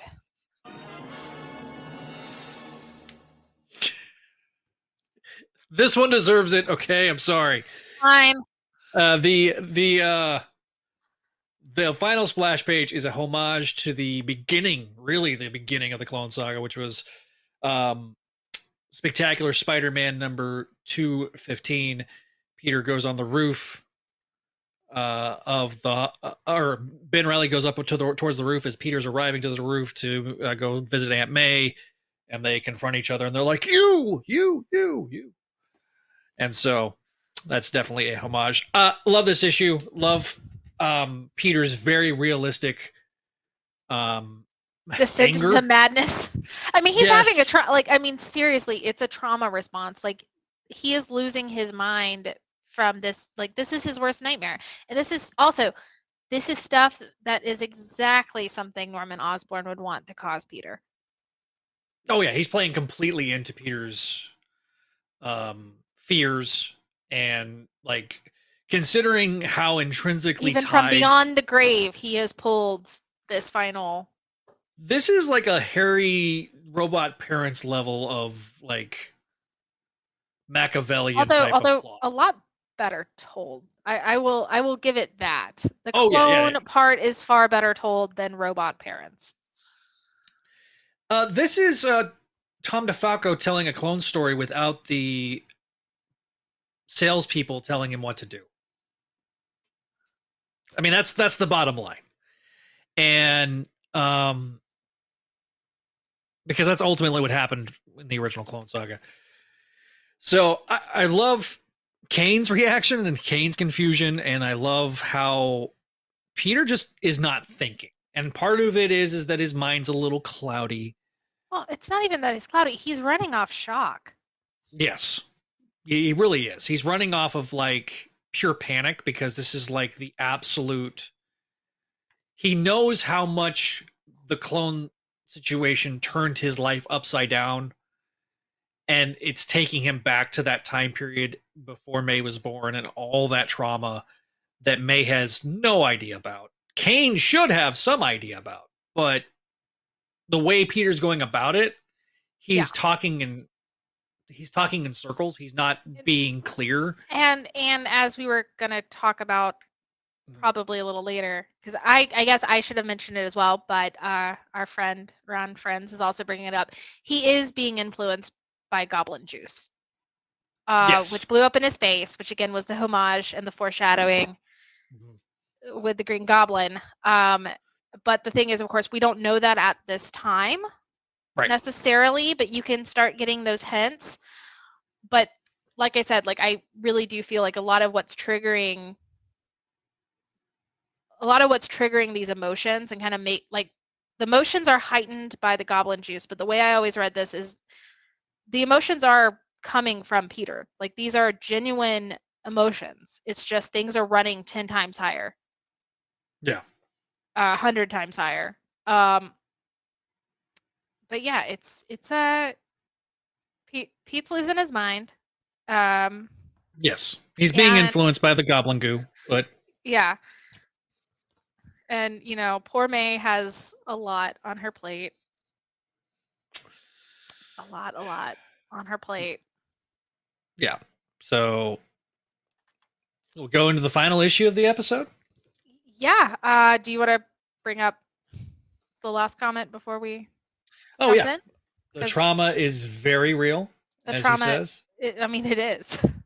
Uh, Vinkman does make a point. Uh, ASG 20 through 22 had the old recap pages, and 23 and 24 had the Facebook group ones. And He distinctly remembers listing Mayday's moods as grumpy, grumbly, and confused because Yeah, and see, and that's what I thought too. That's what I was saying. Like, they didn't happen because earlier I think you had said that maybe they changed because of the editor, and I think it happened. It started at the start of this story, start Yeah. of brand new May, but it's just That- before Molly leaves. Yes. Yeah. And I think they mentioned in the letters page too uh, that it was Irene Lee in the bullpen for designing the recap and the and Yes. redesigning the letters page too. So um, that is we want to make sure that we credit everybody that was a part of the book. So. Exactly. Uh, so we go to the final final issue of the episode. November cover date November 2008. On sale date was September 10th of 2008. The title of this issue is My Enemy Myself. I'm doing the breakdown. Our opening splash page, uh, if the last issue's splash page, final splash page references Spectacular Spider-Man number 215, then this references Web of Spider-Man number 116, the power, start of Power and Responsibility. Um, so uh, May is confronted by April, who demands that she takes back her life. May dodges her and takes off. Uh, Brenda finds Normie at the lab, and he explains that it's all Project Changeling. He has to call Peter, who answers with a green hooded figure grinning over his shoulder, and he runs off. More foreshadowing. Uh, Davida calls. Mayday is nearby. Um, she's trying to get Davida is trying to get Mayday to come out to finger offs to get go on a sale, but Davida is saved by some punks by May, and she doesn't So- even know so, it. So can we talk about how, like, they were talking about buying Dayglow crocodile sandals or or not? I mean, I was gonna let you talk about that after I, we got done with the issue. No, I like, mean, I- I'm just Crocs saying. are I'm, I'm just well, th- these aren't Crocs. They're sandals. They're oh. crocodile skin sandals. Oh, Crocs weren't around this time. I, I, you would know better No, than I would. I don't. These are don't these know. are like day glow neon, dot like but dyed crocodile skin sandals is what they're talking about. And I just want to bring that up because maybe maybe these muggers could have saved Davida from a bad fashion choice. And you can move on. All right. So, um, uh, her dad tries to call during this time too, uh, as as as she's call as she's talking to Davida. Meanwhile, Renee and Fury are talking about the Project Changeling, uh, but the Order of the Goblin is being very coy with the info, so they don't have much to go on. So she gets her new assignment and she takes off. Uh, May then calls Push to see if Push has eyes on Sarah. Push does indeed have her eyes on Sarah, and we notice Sarah, you know, wandering around aimlessly, but she continues to just get angry. Uh, May takes off trying to talk to Peter, but he's out of service. Meanwhile, at Midtown, Wes confronts Gene about what he learned in the past issue.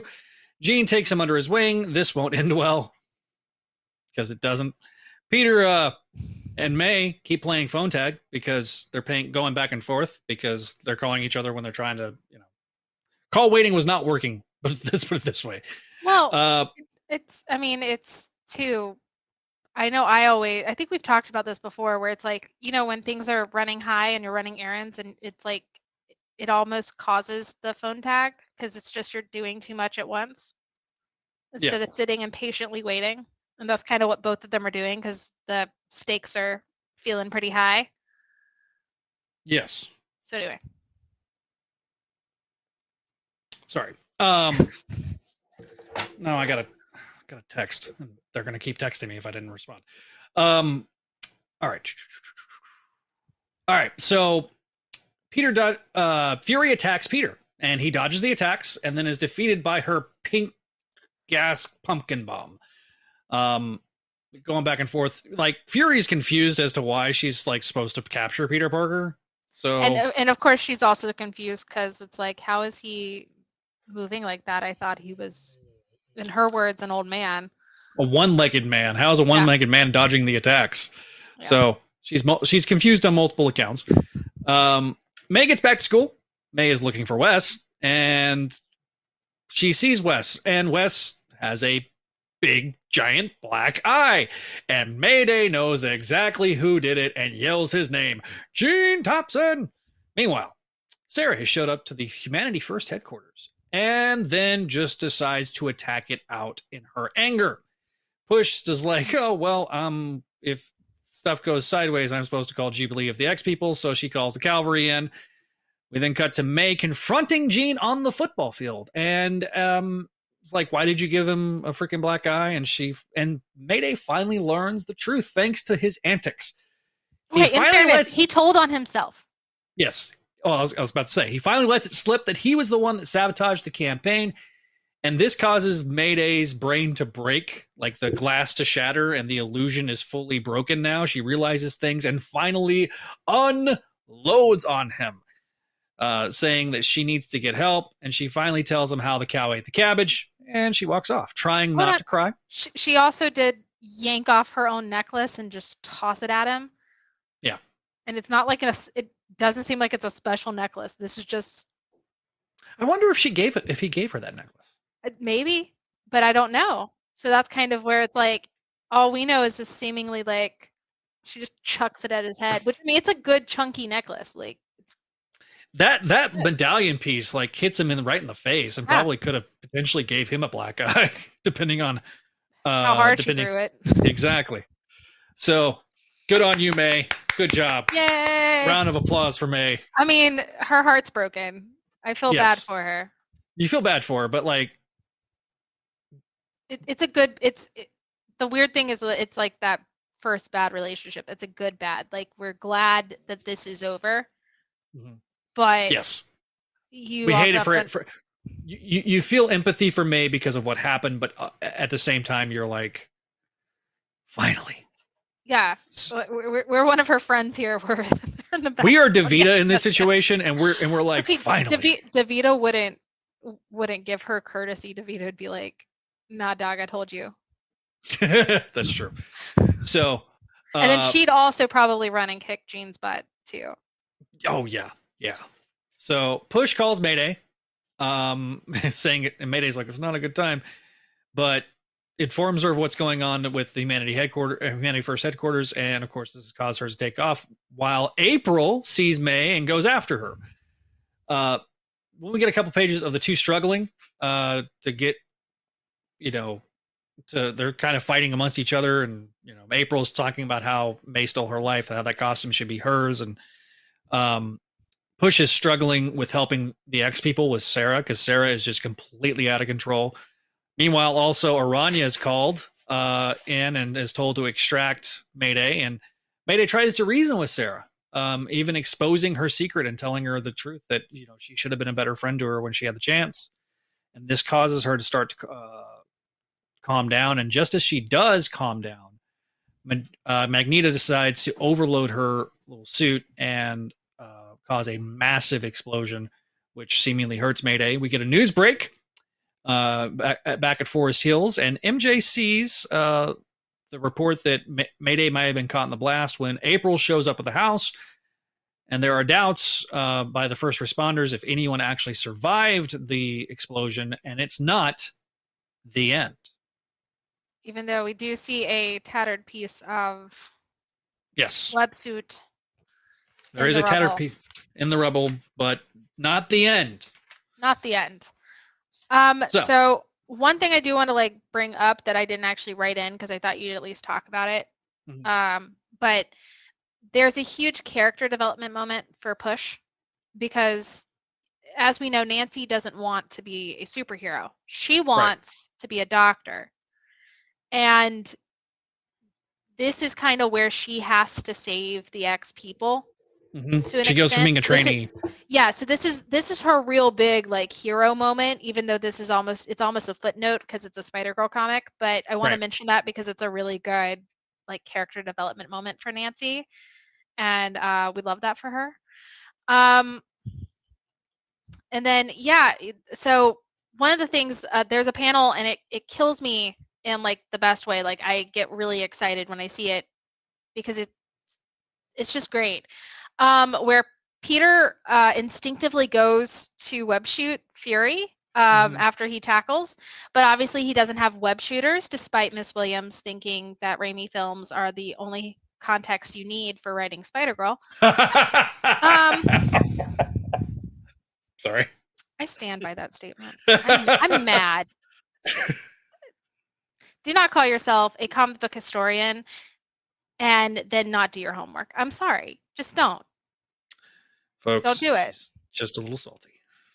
Not just a little. She's really salty. I'm a lot salty. Um, salty.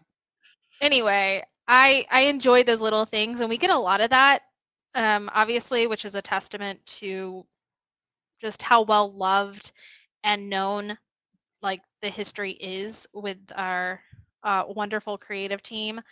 Um, because that that's something that I think like most of the time we'd probably overlook because it's so quintessentially Peter to have that like ingrained in him after all this time. Like that's going to be his first instinct is to just go. Um but obviously it's not you know he, he doesn't have that. And again uh, as we're talking about like it could also be trauma based uh from us talking about a lot of trauma. But you know not many comics nowadays gives you those tiny little details in the panel you know that gives you so much depth and context to a story without it needing to be spelled out. Like if this was today that would be spelled out for some reason even Yeah. though we should know this. Um so i just again want to point out just how awesome those little moments are and i appreciate them greatly. Um but you know as as i like to do uh way to tell on yourself gene uh and i feel so bad for may because i totally get not wanting to have you know really not wanting to have to do anything after something like that but cry in a corner uh because her heart's shattered. She really wanted to make that work for some reason. Um but you know how you know she just wants to be able to go lick her wounds and her bruised you know i mean she her heart's broken. Um but i commend her for pushing it down and getting back into the fight uh because she feels like she has that responsibility. Um you know you have to think about like how her emotions are in all of this like she does not get a break to really tackle her feelings on on Gene, like her heartbreak, because she gets thrown into this insanity that really ultimately like this is the last issue we're talking about, but the stakes get, everything gets turned up to 11 now.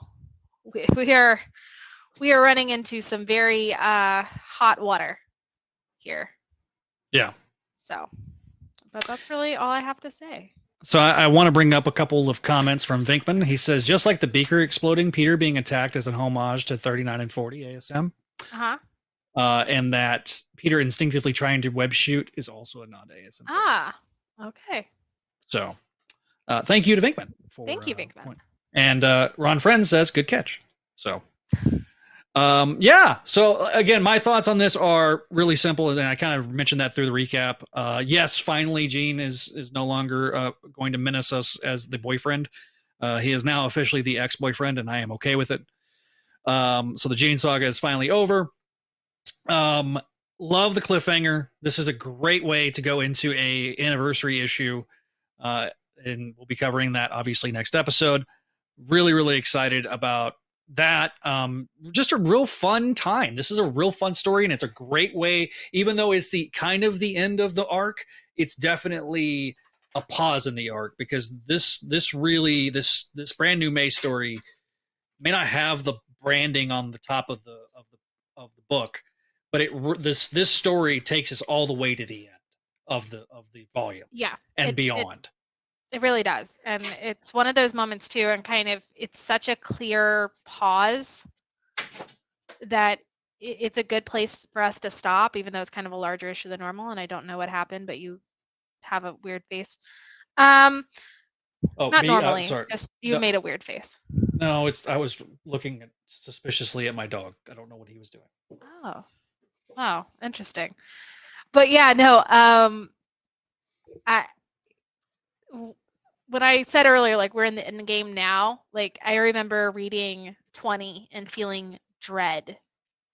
Um, of course, looking back at it now, like these are some of the most fun, you know, ten issues we're we're gonna have, and I enjoy it Mhm. but you know i kind of knew from that moment that that was the end of amazing spider girl and it this really kicks that off Yeah. um but you know it's it's this is definitely a different fight for may um and and now we have clones And then there were clones, and of And course, uh, Ron's telling Vinkman that he's just showing off. well So. it happens we do have an email. we do Um, I don't know if I can read it because it. i hope you can uh, you might have to pull it up via email i tried to Okay, no, I got it. I got it. I got it. Okay, I have to like move it around a little bit. So Yeah, fair. know. All right, so um, we do have an email. It says, "Good week for Mayday fans." This was sent to us back in December. Um, it says, "Hello, Zach and Kelly. Still catching up on the podcast backlog, but I saw the news about May, May being introduced in the Across Spider Girl or Across Spider Girl, Across the Spider Verse, and thought of you guys." When my best friend found out that May is in the movie, he texted, "I feel like crying tears of joy," and that quote, "This might be the best thing to Spider-Man in years." So, needless to say, we are both very excited, and I'm sure you guys are as well. I hope this is a bellwether and not a one-off event. Keep up the good work on the podcast. Best wishes, RH. So, thank Well, you, Russell. Um, yeah, really thank you. appreciate that. I I definitely appreciate it. I love when we get emails. Um, but yeah, I'm I'm excited for Baby May. Um, especially now that I've kind of sat on it because she is a very different. Uh, you know, Baby May, especially for this this movie, is not going to be our Mayday. Um, but I think that there's some fun in that. And then two, I really appreciate the nod, even though I'm getting a little annoyed with the duochrome situation because thanks TikTok. Um, I appreciate like the little like one streak of brown hair on her red hair uh, or her red haired head and like Mhm. the one brown eye, one blue eye because it's very clear that they're trying to miss Matt like kind of do all these different versions of May and it's almost kind of like here's the baby and she could be any of them Mhm. and that's kind of the beauty of it and i think that's the story they're going to kind of tell and maybe that will bring us into seeing some different maydays in the movie we will see but Fingers crossed. fingers we'll be crossed doing- i mean Yeah. i saw her and it's not the one that the guy tried to tell us because that was clearly superior spider-man Yes, it was. what's his face off discord but i did see her like walking around so i did put those screenshots up when i first saw it um so we do see the suit and we do see spider girl in a glorified cameo at least in the trailer so we'll see what we get but i'm excited Yeah. Yes. Um, so yeah, I'm I'm definitely excited. Um, and definitely looking forward to it. We'll be doing a lot of talk between all the shows um, on the network. Uh, I know we're going to be talking about it on Spidey Dude Experience. We'll talk about it obviously here. If there's any Mayday updates, we'll talk about it here. yeah Um, we'll talk. We'll, we're going to do a big old huge stream. I think the weekend, uh, the opening weekend, where we'll do a big review. And Kelly, you can jump on. Um, trying to invite everybody uh, across the entire. Um, we, we will we will we will see yeah oh hey actually that's a great idea inviting everybody from all the spider-man podcasts to do a big spider verse discussion yes. So that's that's a something I am looking forward to doing. we should Uh, definitely we should definitely do that and invite everybody and guilt trip them into doing it because it'd be cool and positive Yes, exactly. Uh, you mentioned the Discord. If you go over to spidey-dude.com, uh, you can always go even on mobile and you can click on the top upper right hand corner and you can join our Discord. The little Discord link is up there over there by the uh, Instagram, Patreon, Twitter, and YouTube links. So you can always go over there and join our Discord. So you can always participate in the conversations that we have every single day. Um, we want to make a big announcement, right? Are we? About are we? that's up. Are, are we doing it now? Are are we? I, I left that up to you. I mean, I figure we can talk about it. Uh, so the plans are Like, tentative. like okay, they're still tentative. Okay, because I was Yes. like, if we could hammer them out, then we're good. But I also don't want to be part of the conversation because I get scared. Um, So we have tentative plans, and we will definitely have them confirmed by next episode. Um, okay. So how about this? How about this? Why don't we just ask if you have a Spider Girl question that Mhm. you've never heard anywhere else and, and you really, really want to know about it, maybe leave it. eh, send us an email or tweet at us or find some way to get to us and just give us that question. We really would like to know it and maybe we will get an answer for you at some point within reason at some yeah, time. There we go. there will there will probably be s- there, there will be some editorial influence. We'll definitely look them over. We're not just going to ask, you know. Yeah, no, um, I'm not. There, there's some questions I've seen on the internet. It's not Yes. happening. Yeah. That's so, um, but if you want to get answers for those questions, um, the potential of that happening in the month of February is looking likely, but we'll we'll double Okay. check and we'll see. We'll definitely have a bigger, major, major, major announcement for not next episode, but the following episode. Wait, So, if if we'll, we'll talk about it, Stars but we're going to talk about it next episode. yeah, we'll definitely talk about it more extensively in next episode. We're just teasing Okay. it right now. We're Yeah. teasing it right now. We're teasing an idea. Um, and yeah, so next episode. We do have a quick comment. It Ah. says, Thanks for our insights, guys. The scene with Pete and Kaine and Mayday breaking up with Gene are two of his favorites in the entire series. I mean, I enjoy May breaking up with Gene a lot. listen, the this goes without saying, but the artwork, Oh yeah, it's fantastic. Like even I- even though that we got small eyes Mayday, even though um Yes. Okay. Look, I I still like the art in this series. I'm just saying, her preference is the big eyes. That's all big- that's all she's saying. yeah, I I, agree with with Emma. Exactly. I wouldn't have brought it up if I hadn't just read that one line. That's true. That's true. So um yeah, so Uh, what are we what are we gonna cover next episode, Kel? Okay, so next episode, we are going to focus on Amazing Spider Girl 25, 26, and 27. I know that seems like it might be short, but the 25th issue is a double issue. Uh, it's got four stories, I believe. I have to double Yes. check. Um, but it's, um, I wrote really simple, really beyond the, uh, which is really, is really not simple. Like I said, 25 is a double issue, and we will, in 25, we will get more backstory when it comes to this whole project changeling along with if our may is alive and okay. Uh, and we'll see some of anya's plan her very weird weird plan. Um, so hang tight true believers. 23 uh, 2023 is just getting started for make mine mayday and while we're about to hit some turbulent waters story wise i'm glad you guys are all here for the ride Yep. 'Cause as, And we, with as we've joked, this is this is Mayday. We're we're reviewing like Mayday's. We're starting to get into Mayday's dark time.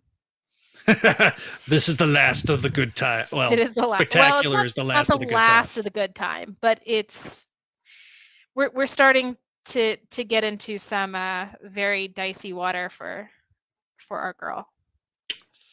that don't involve Ron Frenz and Tom DeFalco. Yes. That's that's the key point. All right. Yeah. So with that, we're gonna wrap this episode up. Once again, I want to thank our patrons at patreon.com slash Spidey Network for helping sponsor this episode of the show. Vinkman, Scott, Greg, Keegor, Phoenician, Kale, Georgia, Jessica, Catherine, Cindy, Jurgen, and Laura. Oh, if we get any more patrons, we're gonna have to completely redo our uh, entire graphic here. Uh, thanks again for your support of all of our shows here on the Spidey Dude Radio Network. Shows such as Clone Saga Chronicles, Spectacular Radio, the Sal Buscema Era podcast. Coming soon, Books of X, the Patreon first show. This show, Make My Mayday, and uh, the Chasm Dude, I mean, sorry, Spidey Dude experience. Um, yeah, that's uh, that's what's going on I with, mean, at, with- at least at least you said chasm.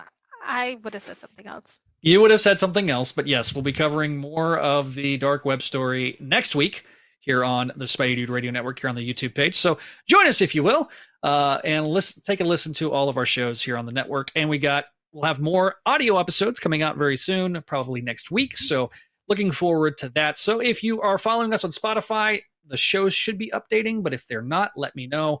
Uh, I'm trying to get the Spotify stuff to uh, sort itself out. It's been kind of a weird thing. There were certain episodes not showing up, and It's it's been a weird thing. I mean, there was this whole issue where a certain show that should should have been scrubbed, one one special one special episode still remained.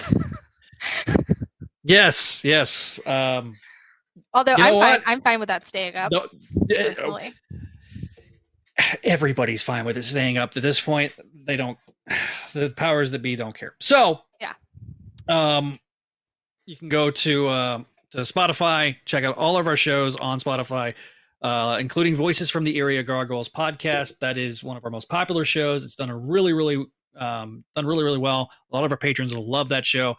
Be sure to check out the new Gargoyles series written by Greg Weisman. If you have not already, it's actually very new reader friendly and uh, coming soon. We might have some video for that particular show. So stay tuned on that. Uh, and without further ado, I wish you guys good night. We'll see you guys next time here on the Spidey Dude Radio Network and make mine Mayday. Thanks for watching. Thanks for listening. Be sure to follow us on our social medias at Spidey Dude Network on Facebook and Instagram. Twitter is at Spidey Dude Radio and at Make Mine Mayday, youtube.com slash Spidey Dude Radio Network. Give us that like, give us that share, give us that subscribe, and find us on TikTok as well. Make Mine Mayday and at Spidey Thanks for watching. Thanks for listening if you're listening to the audio edition. And bid you guys good night. Thanks for watching. Thanks for listening.